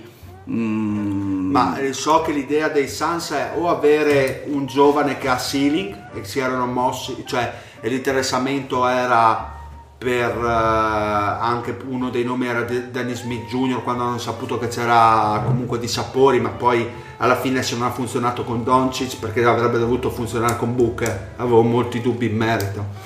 O un giocatore che è veramente affidabile, fa fare un salto in più a livello diciamo di roster alla squadra, quindi se dovesse venire Holiday per dire sarei anche diciamo favorevole, ovviamente un contratto di un certo peso quello di Holiday, quindi per questo motivo Ryan Anderson andrebbe meglio allo stretch insomma, piuttosto che averselo sul groppone. Ovviamente Lorenzo, se prendono Lonzo Ball, facciamo un discorso, se dovessero prendere Lonzo Ball te lo puoi mantenere ancora Ryan Anderson un anno, prendi una scelta alta nella speranza che possa essere, che ne so, Zion, i soliti nomi che abbiamo già pluricitato, però l'idea è avere un pochino di flessibilità, ecco, per il prossimo anno, per dare un boost non indifferente a una squadra che ancora ha un record estremamente negativo, quindi così vorrebbe muoversi la dirigenza, poi vediamo cosa faranno. Memphis, ma anche con la Ryan Anderson rimanete abbastanza flessibili per il prossimo anno, comunque avreste sui 75 milioni in tutto, non è che sia proprio malissimo. Ma credo che vogliano dare ancora di più. Cioè nel senso, quando è stato messo, per farla breve, quando è stato messo James Jones era per i suoi rapporti all'interno della Lega con i giocatori e sembra che volessero prenderci un free agent di un certo peso, per quello Ryan Anderson è visto come un contratto che rompo poi i coglioni da quel punto di vista. Sono d'accordo, nel senso non è sbagliato i vostri ragionamenti, però è da pensare anche che i Suns hanno un record sulle 20 vittorie ormai da 3-4 anni, voglio dire, e a Booker ci vuole anche dimostrare che il vento sta cambiando e dargli in mano una squadra competitiva, anche perché poi l'anno prossimo entra col suo primo anno di contratto, non si vuole fare la fine dei Pelicans, aspettare troppo e poi lasciare Booker con un pugno di mosche, fermo restando che bisognerà vedere se Booker poi alla fine sarà il primo giocatore di quella squadra, vedremo. Allora, Memphis, ragazzi, molto interessante. Sì, allora, rumors. Dicevo poco fa di una specie di interessamento con i Jazz, sì, per costruire lo scambio attorno a Rubio Conley. Esatto. In realtà lo scambio sarebbe Rubio più Favors, più qualche prima protetta in cambio di Conley, questo è quello che ho sentito io, non so se anche il Pat ha sentito la stessa. E anche Margasol comunque ha da poco detto che vorrebbe essere tradato, comunque spera di essere tradato. Però una cosa forse interessante per i Conley, dopo magari ditemi anche voi cosa ne pensate, potrebbe essere quella di immaginarlo a Indiana. Nel senso che Indiana ha un po' di contratti in scadenza, vi cito Terry Evans a 12 milioni e 4, Corey Joseph a quasi 8 milioni, Bogdanovic non lo calcolo perché hanno già detto che lo vogliono rifirmare, però se immaginiamo questa squadra attualmente in lotta per i playoff, senza la loro stella fuori per infortunio fino a fine stagione, non le immaginate voi Conley in questo scenario? Ma secondo me ci sono squadre, cioè a parte Utah, secondo me andrebbe molto bene da quel punto di vista. Orlando ha bisogno di una PG titolare e secondo me sarebbe anche pronto a pagare bene Memphis, ovviamente senza togliere Aaron Gordon, questo è chiaro, perché vorrebbero riuscire a raggiungere l'ottavo spot, sono sotto di 2 partite, anche loro potrebbe essere. Indiana, adesso mi fai ragionare, anche Collison è in scadenza, non sarebbe tra le altre cose. Cosa ne pensate? Indiana funzionerebbe molto bene, il problema è che per andare a pareggiare quei 30 milioni devi un attimo smontare quella che è la principale forza dei Pacers, ovvero la profondità, la panchina, la rotazione. Infatti lo vedrei meglio aiuta perché col contratto di Favors non vai a intaccare troppo la struttura della squadra e secondo me con quanto, per quanto possa piacere Rubio, l'upgrade di un Colley vagamente sano secondo me è mostruoso. Però sapete per via indiana, perché poi immaginando perché comunque come vada la corsa ai playoff di Indiana è compromessa, c'è poco da dire. Sono quinti a 33 vittorie. No, nel senso che comunque senza Oladipo, insomma, qualcosa a livello di playoff vanno a perdere sicuramente. Però immaginare il prossimo anno Conley e Oladipo insieme, insomma, un pochino specie mi fa, cioè li vedo bene insieme per quello. Quello chiaro. Poi ovvio che rifirmare tutti e tre i giocatori che ho citato, cioè il Joseph, il Collison e il Tariq Evans, diventerebbe anche un lusso troppo oneroso per i Pacers, quindi prima o poi una scelta deve comunque essere fatta. Margasol si sposta? Margasol forse è quasi più difficile da spostare. È scambiato per il fratello. Margasol, chi è che si è proposto? Che squadre sono proposte? Avevo sentito qualcosa di Detroit? No, io avevo sentito Detroit. Avevo sentito Conley per Detroit, sinceramente. Okay. Non Margasol. Detroit con Memphis. Ma no, dici bellissimo Detroit a Margasol a Detroit. Tre torri facciamo. Però Margasol play.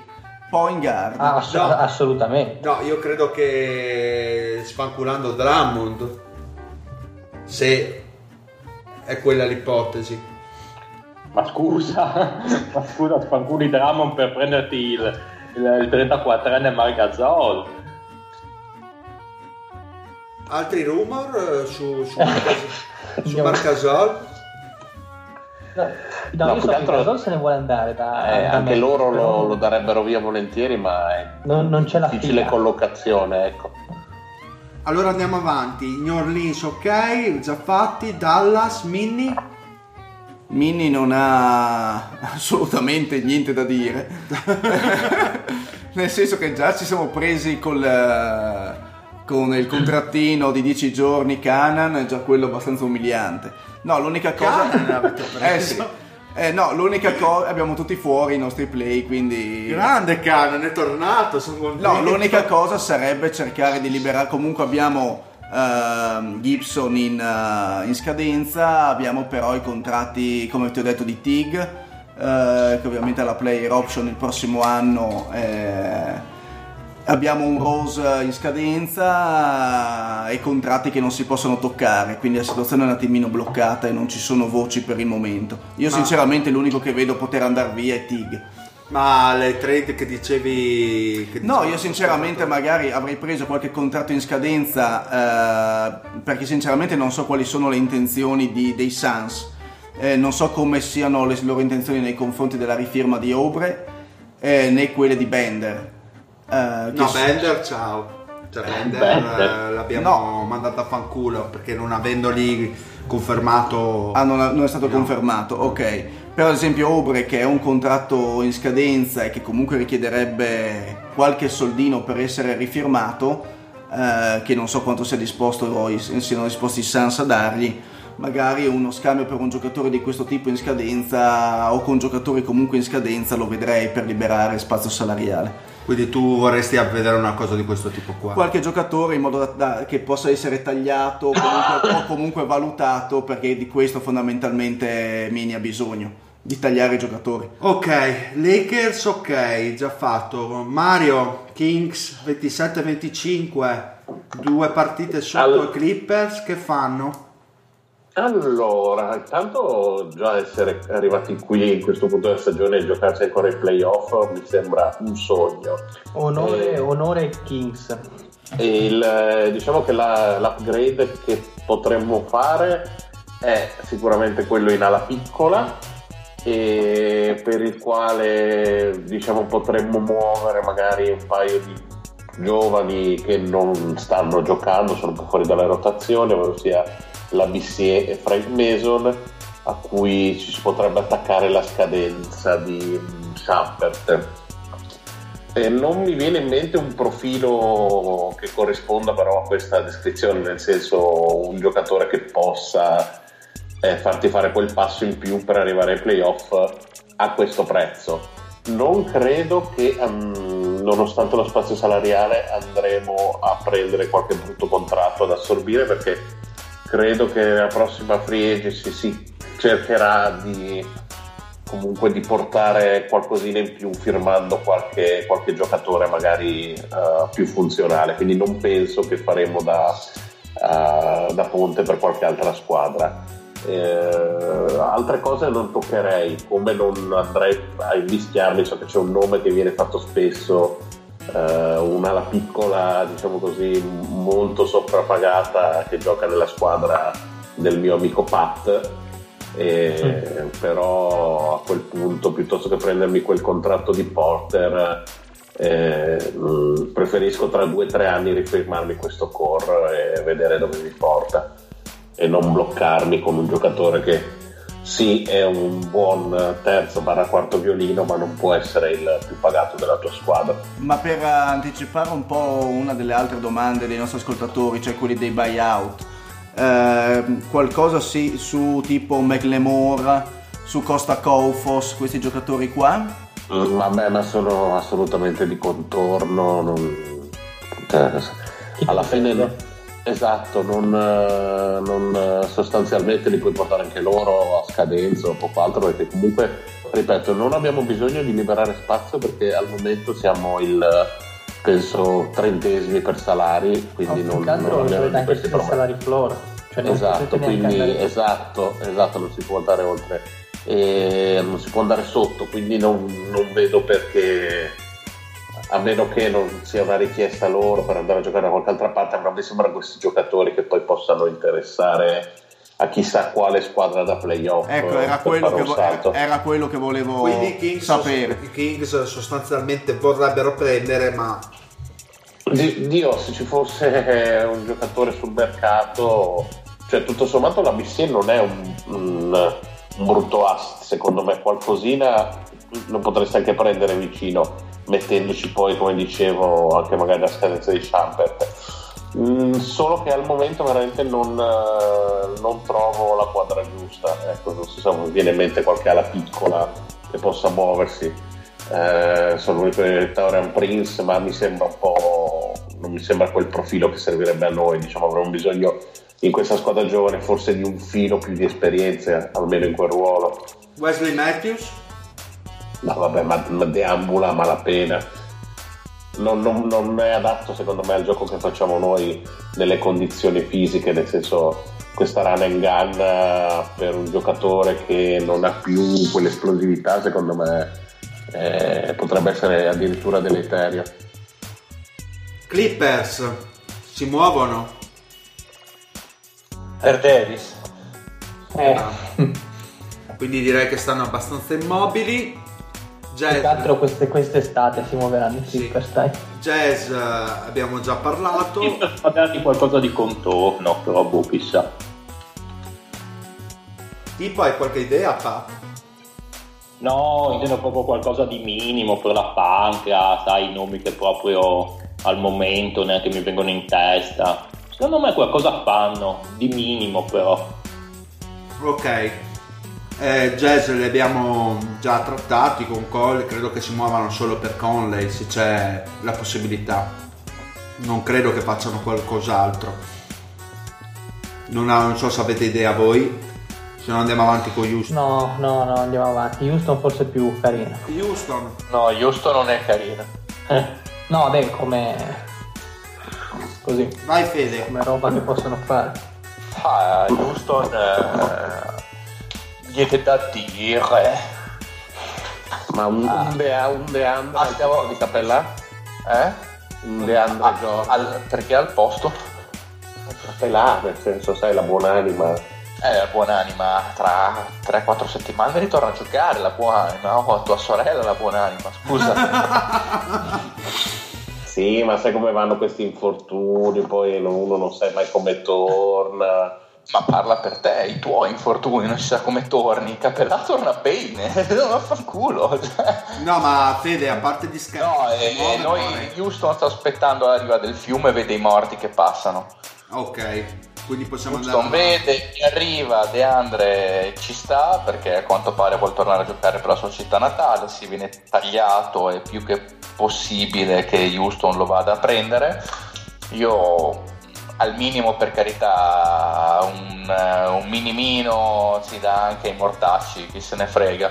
Chiaro che lo riterrei una delle acquisizioni, sì, un nome nominalmente grosso, ma Houston se ne fa poco, perché comunque secondo me Faridi sta facendo un lavoro più che discreto, e per giocare 15 minuti dietro a Capellà quando tornerà preferisco Farida DeAndre, ha decisamente più energia. Mi piacerebbe molto di più un Wesley Matthews. Si sta parlando, secondo me non arriva a questo punto, perché o viene tradato perché c'è chi è interessato tipo fila, o se viene tagliato, se effettivamente Los Angeles chiude la trade, ritengo più probabile che vorrà andare in posti del genere. E altrimenti stiamo parlando di scaricare il contratto di Brandon Knight, stiamo cercando un compratore in cambio di scelte, cosa che ovviamente mi piace pochissimo, non per la singola trade in sé, per carità, ci sta a fare il discorso tanto non me lo compra nessuno, cerco di andare a darlo via. È che io ho l'impressione che Tillman Fertitta sia un nuovo server. È un braccino, È un braccino e mi fa molta paura, perché i braccini nel gioco della pallacanestro americana non vincono. Direi proprio di no. Spurs, niente. I braccini non vincono neanche nel gioco della figa, Ah beh, dipende poi per il braccino, se è il cazzone magari vince. Spurs niente, direi, vero? No, tutto nulla. Gli Spurs le leggevo, non mi ricordo dove, che sono secoli che non fanno un movimento alla deadline. Portland. Boh, si sono già mossi. Ok, sì. Difficilmente faranno altro. Ok, sì, uguale. Direi che stanno più che bene così, se c'è il ritorno di Robertson. Denver e fatto, posso dirlo. E quindi Denver e Golden State in chiusura, direi di no, vero? Ma Denver non lo so. No, bisogna secondo me scusa. Hanno talmente tanta roba Denver che magari muoverne qualcuno per arrivare a un... Il problema non che ho visto che Denver finora ha avuto tra le squadre NBA quella che ha giocato più che ha avuto più giocatori infortunati in termini di minuti, cioè sommando tutti i giocatori infortunati è veramente una roba strabordante. Quindi si muovono solo per il colpo grosso, però esatto, perché secondo me i giocatori di contorno in questo momento gli servono, e come. Basta vedere quanti minuti stanno prendendo i vari Malik Beasley, i vari Lyle, insomma, quindi penso che in questo momento penso che tra l'altro anche con buoni esiti. Ah, buonissimi. Quindi sinceramente penso che Denver o veramente sposta qualcuno di importante per avere qualcuno ancora di più importante, se no non resta quello che è. Tra l'altro, piccola parentesi, se per sbaglio mai un giorno Michael Porter dovesse tornare a camminare, che cosa potrebbe essere questa squadra? L'ho preso alla Dynasty, guardo ogni singola settimana se ci sono update. E ci sono? No No, l'unica cosa è che ogni tanto lui dice che si sente abbastanza pronto, e Denver dice no, tu non sei pronto, tu... Ma per ora comunque non ha fatto ancora allenamenti con contatto fisico, solo non contact drills. Ah, okay. Quindi probabilmente pronto così tanto non è. Tra l'altro sarà una questione di scaramanzia, ma Michael Porter, se non sbaglio, ha 2 fratelli, ed entrambi, prima ancora di poter tentare carriere professionistiche o quant'altro, sono ritirati entrambi a causa di infortuni multipli. Quindi forse ci vogliono andare abbastanza cauti. Ti credo. Poi sinceramente finché hai la crescita di questi giocatori qui, di questi role player, sinceramente... Sì, ma non se ne fanno niente di Michael Porter Jr. questa stagione. Anzi, non se ne fanno assolutamente niente. Il discorso del Mario ha senso, nel senso che se sviluppi questi giocatori ti diventano dei buoni role player, e poi ci aggiungi magari il fenomeno di turno che ti sbuca dal cilindro diventi veramente... avendone già due, diciamo, esatto, uno assoluto e uno in divenire come Murray, diventi veramente una cosa infermabile poi. Assolutamente, ha fatto benissimo infatti a prenderlo alla 11, anche se rimanesse per sempre rotto e non facesse mai un minuto di NBA, dico per esagerare, rimane una mossa di 14 forse? 14, 15, esatto. Mi sono confuso, sono io che l'ho preso alla 11 al draft della Dile. Ecco. Mi sono confuso. Andiamo all'est, ragazzi, che dite? Perché tanto abbiamo finito con l'Ovest. Ok, Knicks ne abbiamo parlato, Cavaliers qualcosa hanno già fatto, quindi credo che... Aspetta, sui Cavs siamo sicuri che Kevin Love rimanga? Sinceramente infortunato. Ma dovrebbe tornare a quanto pare. Non se lo prende nessuno. Ma no, è un contratto assurdo, non se lo può permettere nessuno a questo momento. Ok. Ma secondo voi Love se ne sbatte le palle, si piglia i pippi e dice che cazzo me ne frega, o si sta un po' mangiando le mani per il contratto che ha preso? Oddio, mangiando le mani no. Insomma, c'è un 40 miliardo di milioni di dollari di contratti. Io me li mangerei in puttane, sinceramente, se potessi. Ma no, ma avete visto con chi sta Love? Lasciatelo stare. Sta con una figa. Ma chi se ne frega? Questo non è determinante, perché la figa nel suo caso è una sola, potrebbe averne tante a pagamento. Però mi sembra una teoria già sentita.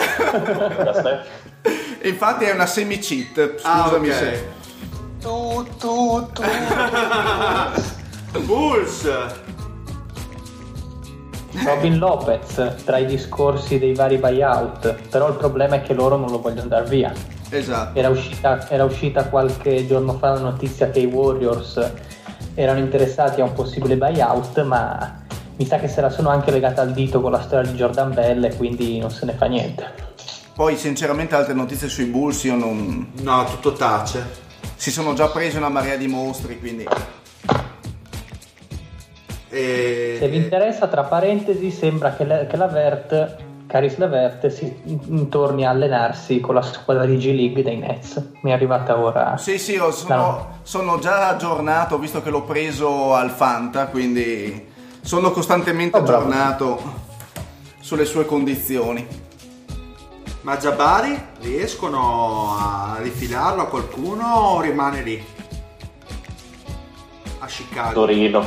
Ma perché Torino deve essere tipo la fogna? Come? Non è un brutto contratto Giabari, sono 20 milioni in scadenza. Appunto, magari qualcuno. Vabbè, Chicago che non vorrà mai contratti indietro, quindi... Atlanta? No, non credo. Forse Lin, ma non credo neanche. Sì, io penso... Se trovano compratori per Bazemore e Taurean Prince, ma vedo il mercato freddino. Ma a meno che non scambino tipo, come diceva Lorenzo, Lin o Dedmon, che sono fuori, insomma, non hanno molto senso. Ma secondo me Bazemore riescono a rifilarlo. Tipo chi? Dipende dall'asking price. Kings non sarebbero interessati a un Bazemore? No.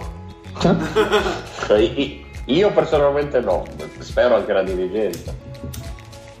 Ok.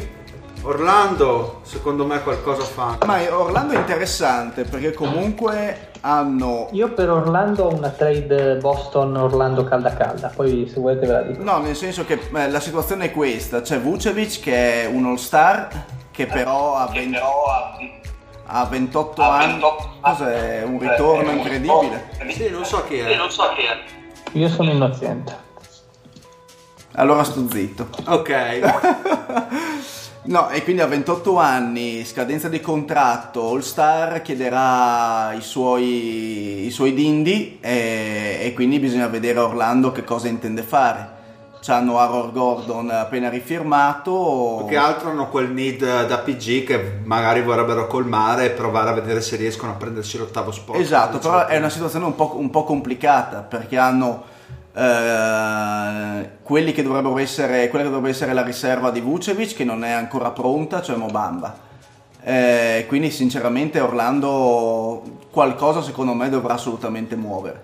perché rifirmare Vucevic vuol dire avere veramente una zavorra per come la squadra adesso non è indifferente. Poi Lorenzo magari ci dirà la sua idea. Io stavo... vado? Sì, vai. Stavo guardando un po' la questione di Vucevic, che obiettivamente c'ha la targhetta sulla fronte con scritto scambiabile. Stavo un po' guardando quelli che erano le realtà che potevano prenderlo, appiopparselo. Comunque chi se lo prende comunque delle squadre che bene o male sono abbastanza alte in classifica, che devono fare i playoff o ci devono arrivare. Tra tutte, secondo me Boston potrebbe essere quella più interessata, perché ha delle sceltine al draft di quest'anno in eccedenza che potrebbe tranquillamente lasciare senza farsi troppi patemi d'animo, e comunque tutta una serie di giocatori che può scambiare più o meno in scadenza o più o meno in rookie contract. Io pensavo a una roba del genere, tipo Vucevic per Baines, Yabusele, Tice, Bird e la prima dei Clippers di quest'anno per Vucevic. Ma scusami che ti chiedo, Lorenzo, però abbiamo Vucevic All-Star, quindi un giocatore che comunque ha il suo valore. È vero che lo devi rifirmare, ma ti prendi tutta questa cozzaglia di mostri? Ti prendi la prima dei Clippers, e gli altri sono gente o in scadenza, o il contratto più brutto è quello di Abusele, che sono 2-3 milioni e 4 milioni, cioè comunque è abbastanza marginale. No, a me l'unica cosa che non convince di questa mossa è il Vucevic del sistema di Stevens a livello difensivo. Secondo me c'entra veramente poco. Cioè, per quanto magari in attacco possa dare qualcosa, secondo me di là lo paghi un po' troppo in un sistema dove insomma andrebbe sostanzialmente a fare la riserva di Horford. Ma secondo me per Vucevic si potrebbero mettere vicino a Rosier almeno, non tutta quella serie di schifose che hai appena detto. Per non dar via Rosier provi a darlo via in un altro modo, oppure non lo dai via proprio, perché è anche un casino scambiarlo. Ma perché dovrebbero accettare quella gente lì, e più lasciata dei Clippers, che comunque non è neanche così buona quest'anno, perché il contratto comunque lo devi pareggiare, quello di anche con Rosier sono 3 milioni, devi arrivare a 11, e quindi gli schifosi ci sono sempre di mezzo. No, dico appunto, però almeno mettici dentro qualcuno di un po' un pelo più decente.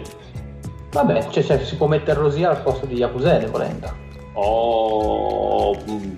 Mi viene da pensare uno Smart, se gli serve uno. Ma non lo danno via mai nella vita. Sta facendo una stagione della Madonna Smart. È uno dei giocatori più importanti che hanno adesso.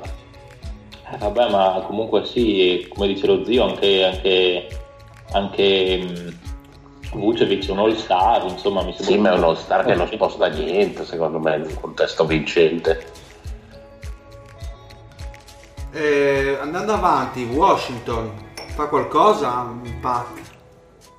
Ma so che vorrebbero liberare spazio per andare sotto, per non dover pagare la Luxury di nuovo, quindi mi aspetterei magari una risa per un giocatore, per una seconda scelta, una cosa così, giusto per salvare un po' di stipendio.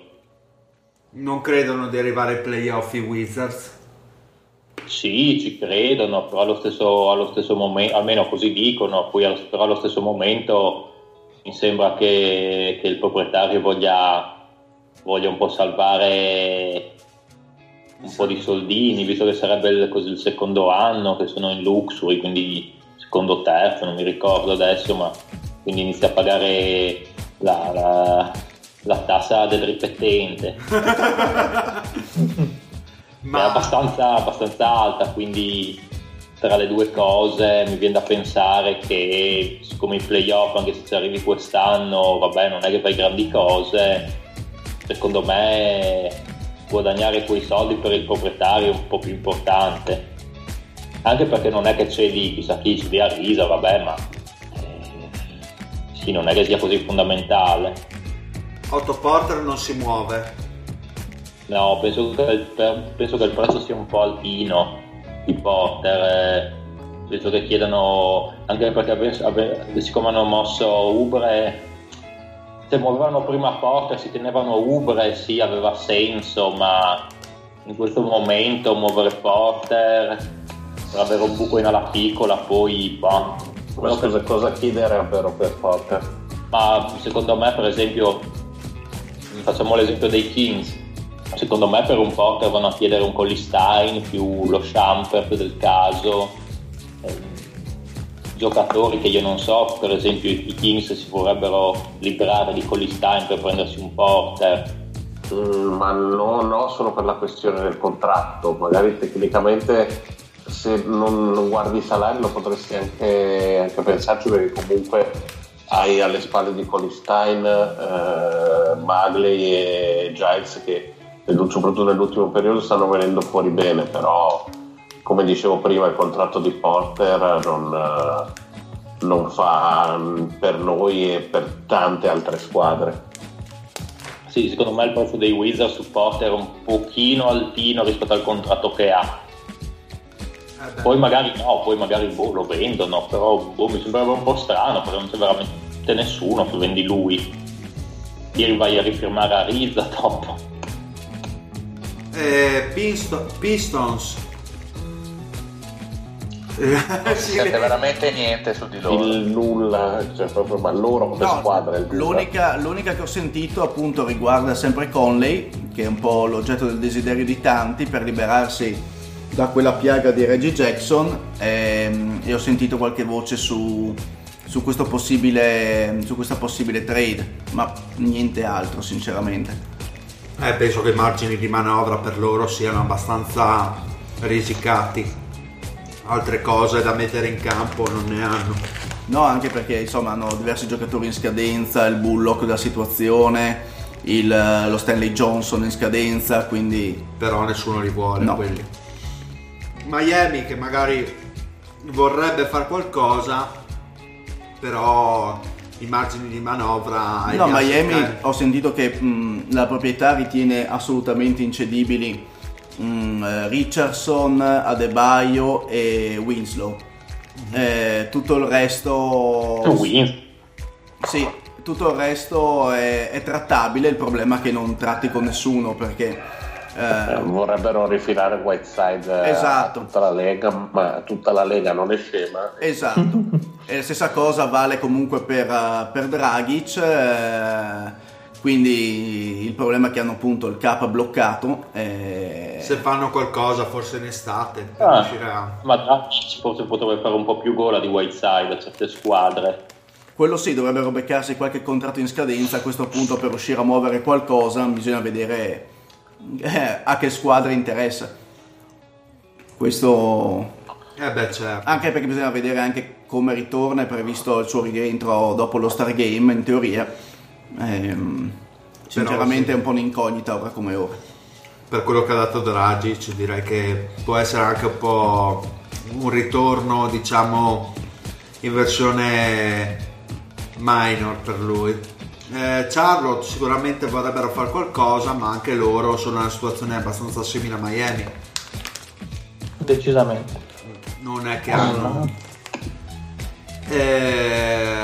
Nets direi bene così, non fa niente qua. Sì. Bene. Chissà, magari si comprano qualcosina qua e là, qualche pezzettino magari. Però è una stagione che se finisce così, insomma, con uno spot ai playoff è andata alla grande. Sì, calcolando che stanno giocando senza Lever, stanno giocando senza Dinwiddie, che è infortunato non so fino a quando. Un mesetto. Esatto, e quindi direi che penso che insomma la squadra sia abbastanza fatta così com'è. Indiana abbiamo parlato prima. E Boston. Silenzio anche qua. Ma ha bisogno di qualcosa Boston? Forse anche loro si muovono solo per il big name. Ma forse avrebbero bisogno effettivamente, come diceva Lorenzo, di un secondo centro, forse non Vucevic però. Forse. Altri nomi che vi vengono in mente che potrebbero fittare a Boston? anche per rispondere alla domandina del Tozzi, vai, che chiedeva praticamente, secondo voi, spendendo una scelta futura e qualche giovinastro, se può arrivare un veterano di aiuto dalla banca per i Celtics. Io appunto per quello avevo pensato a un possibile arrivo di Vucevic, stile un po' Morro dell'anno scorso, che comunque un pochino più efficace. Ma mi sembra un pochino più di un veterano dalla panca. Ma tipo, come prima vi ho accennato, è in scadenza ad Atlanta Deadmond. Magari qualcosa del genere, no? Sì, potrebbe far comodo Deadmond. Ma in realtà è già Baines, cioè Deadmond non lo so. Dovresti fare un vero upgrade per migliorare la panchina. Penso che il Tozzi intendesse un altro tipo di giocatore, tipo Margasol.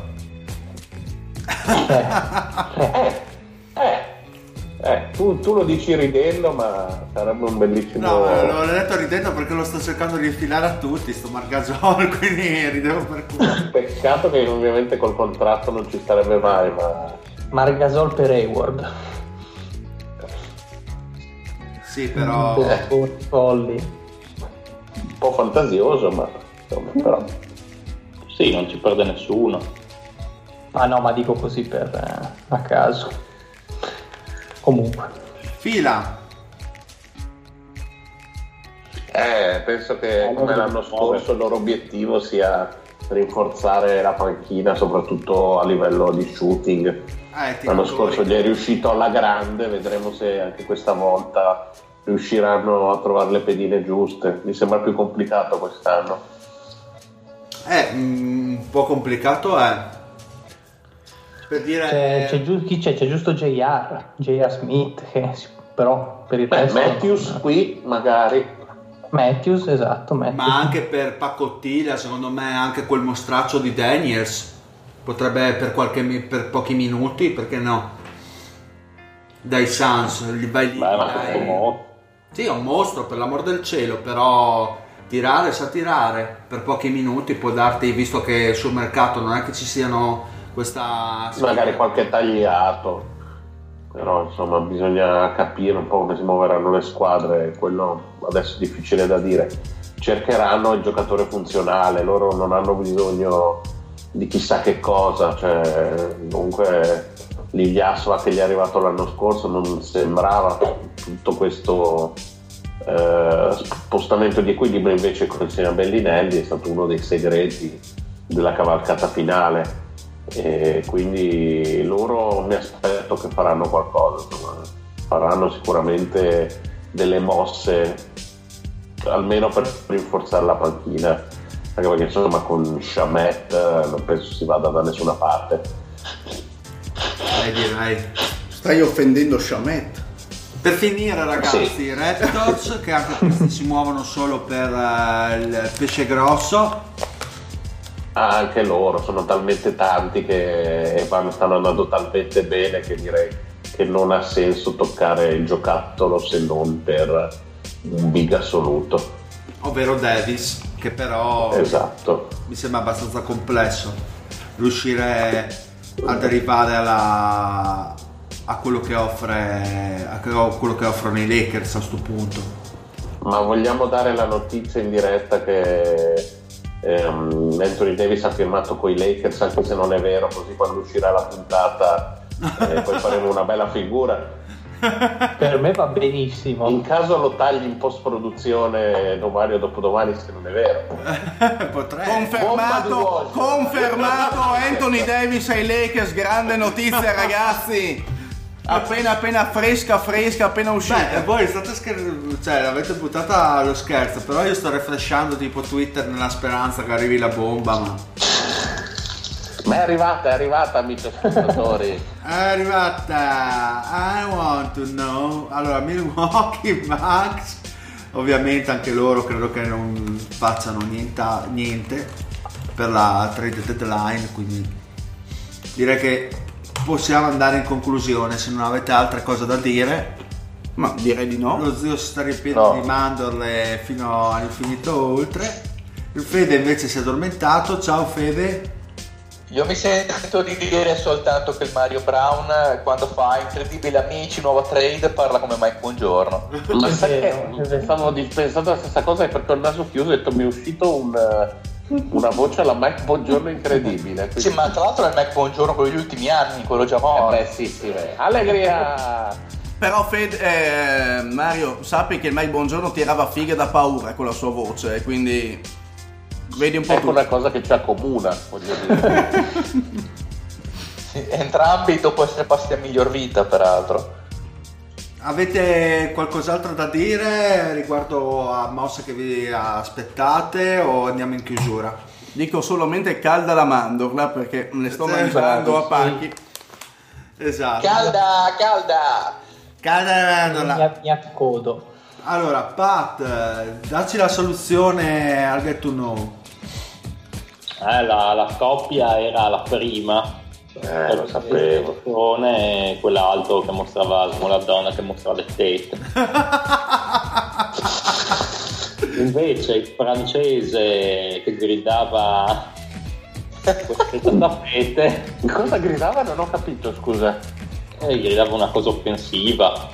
Adesso che finita la puntata perché Pat che mi vuole bene non vuole farmi fare un editing brutale. Ma lo zio forse lo sa che cosa gridava. No, non gridava. Guarda, avete avuto solamente il buon senso di farlo all'inizio e alla fine. Per questo già vi do il mio appoggio.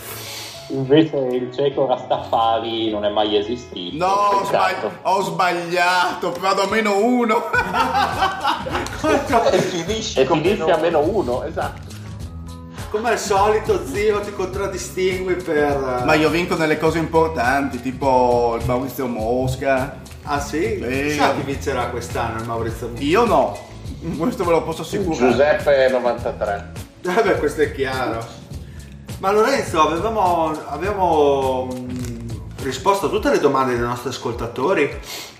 Allora, fammi contare, quella del Tozzi sì, quella degli scambi più o meno l'abbiamo, quella degli scambi di Alberto, uno scambio uno per ogni vostra squadra, più o meno, quelli che si potevano fare ci abbiamo provato, gli altri onestamente no. E quella dei buyout più o meno penso che l'abbiamo... Abbiamo detto più o meno facendo squadra per squadra quelli che possono essere i buyout. Perfetto, quindi siamo in conclusione, andiamo ai saluti. Ciao zio. Ciao e viva la figa. Ciao Fede. Bella regas, alla prossima. Grazie dell'invito a quel gruppo Telegram interessantissimo Fede. Vero, che bello che è. Vengono fornite immagini calde sul momento della... Come le mandorle. Esatto, della mercanzia, mi sembra di essere dal panettiere. Ciao Lorenzo. Buonanotte a tutti. Molto scortese da parte tua. Esatto, ciao Mario. Un saluto a tutti, in special modo a quelli che si dimenticano le ricorrenze importanti. Vaffanculo. Buonanotte a tutti. E ultimo il Pat, ma non ultimo nella vita, come ci... Quasi. Ciao Pat. Ciao, un saluto dalla Re dei Secchi. E attenzione, refreshiamo per l'ultima volta questa sera il Twitter. È arrivata la bomba. Davis a Washington. In cambio di Porter, via. E scambio secco senza nessuna scelta, tra l'altro. E un saluto anche dal Dile, alla prossima, raga. Bella!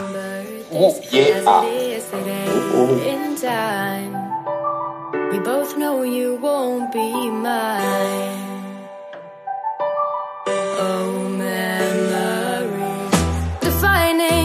Our memories as the difference between you and me, writing our history and creating our memories, defining our memories as the difference between you and me, writing our history, creating our memories.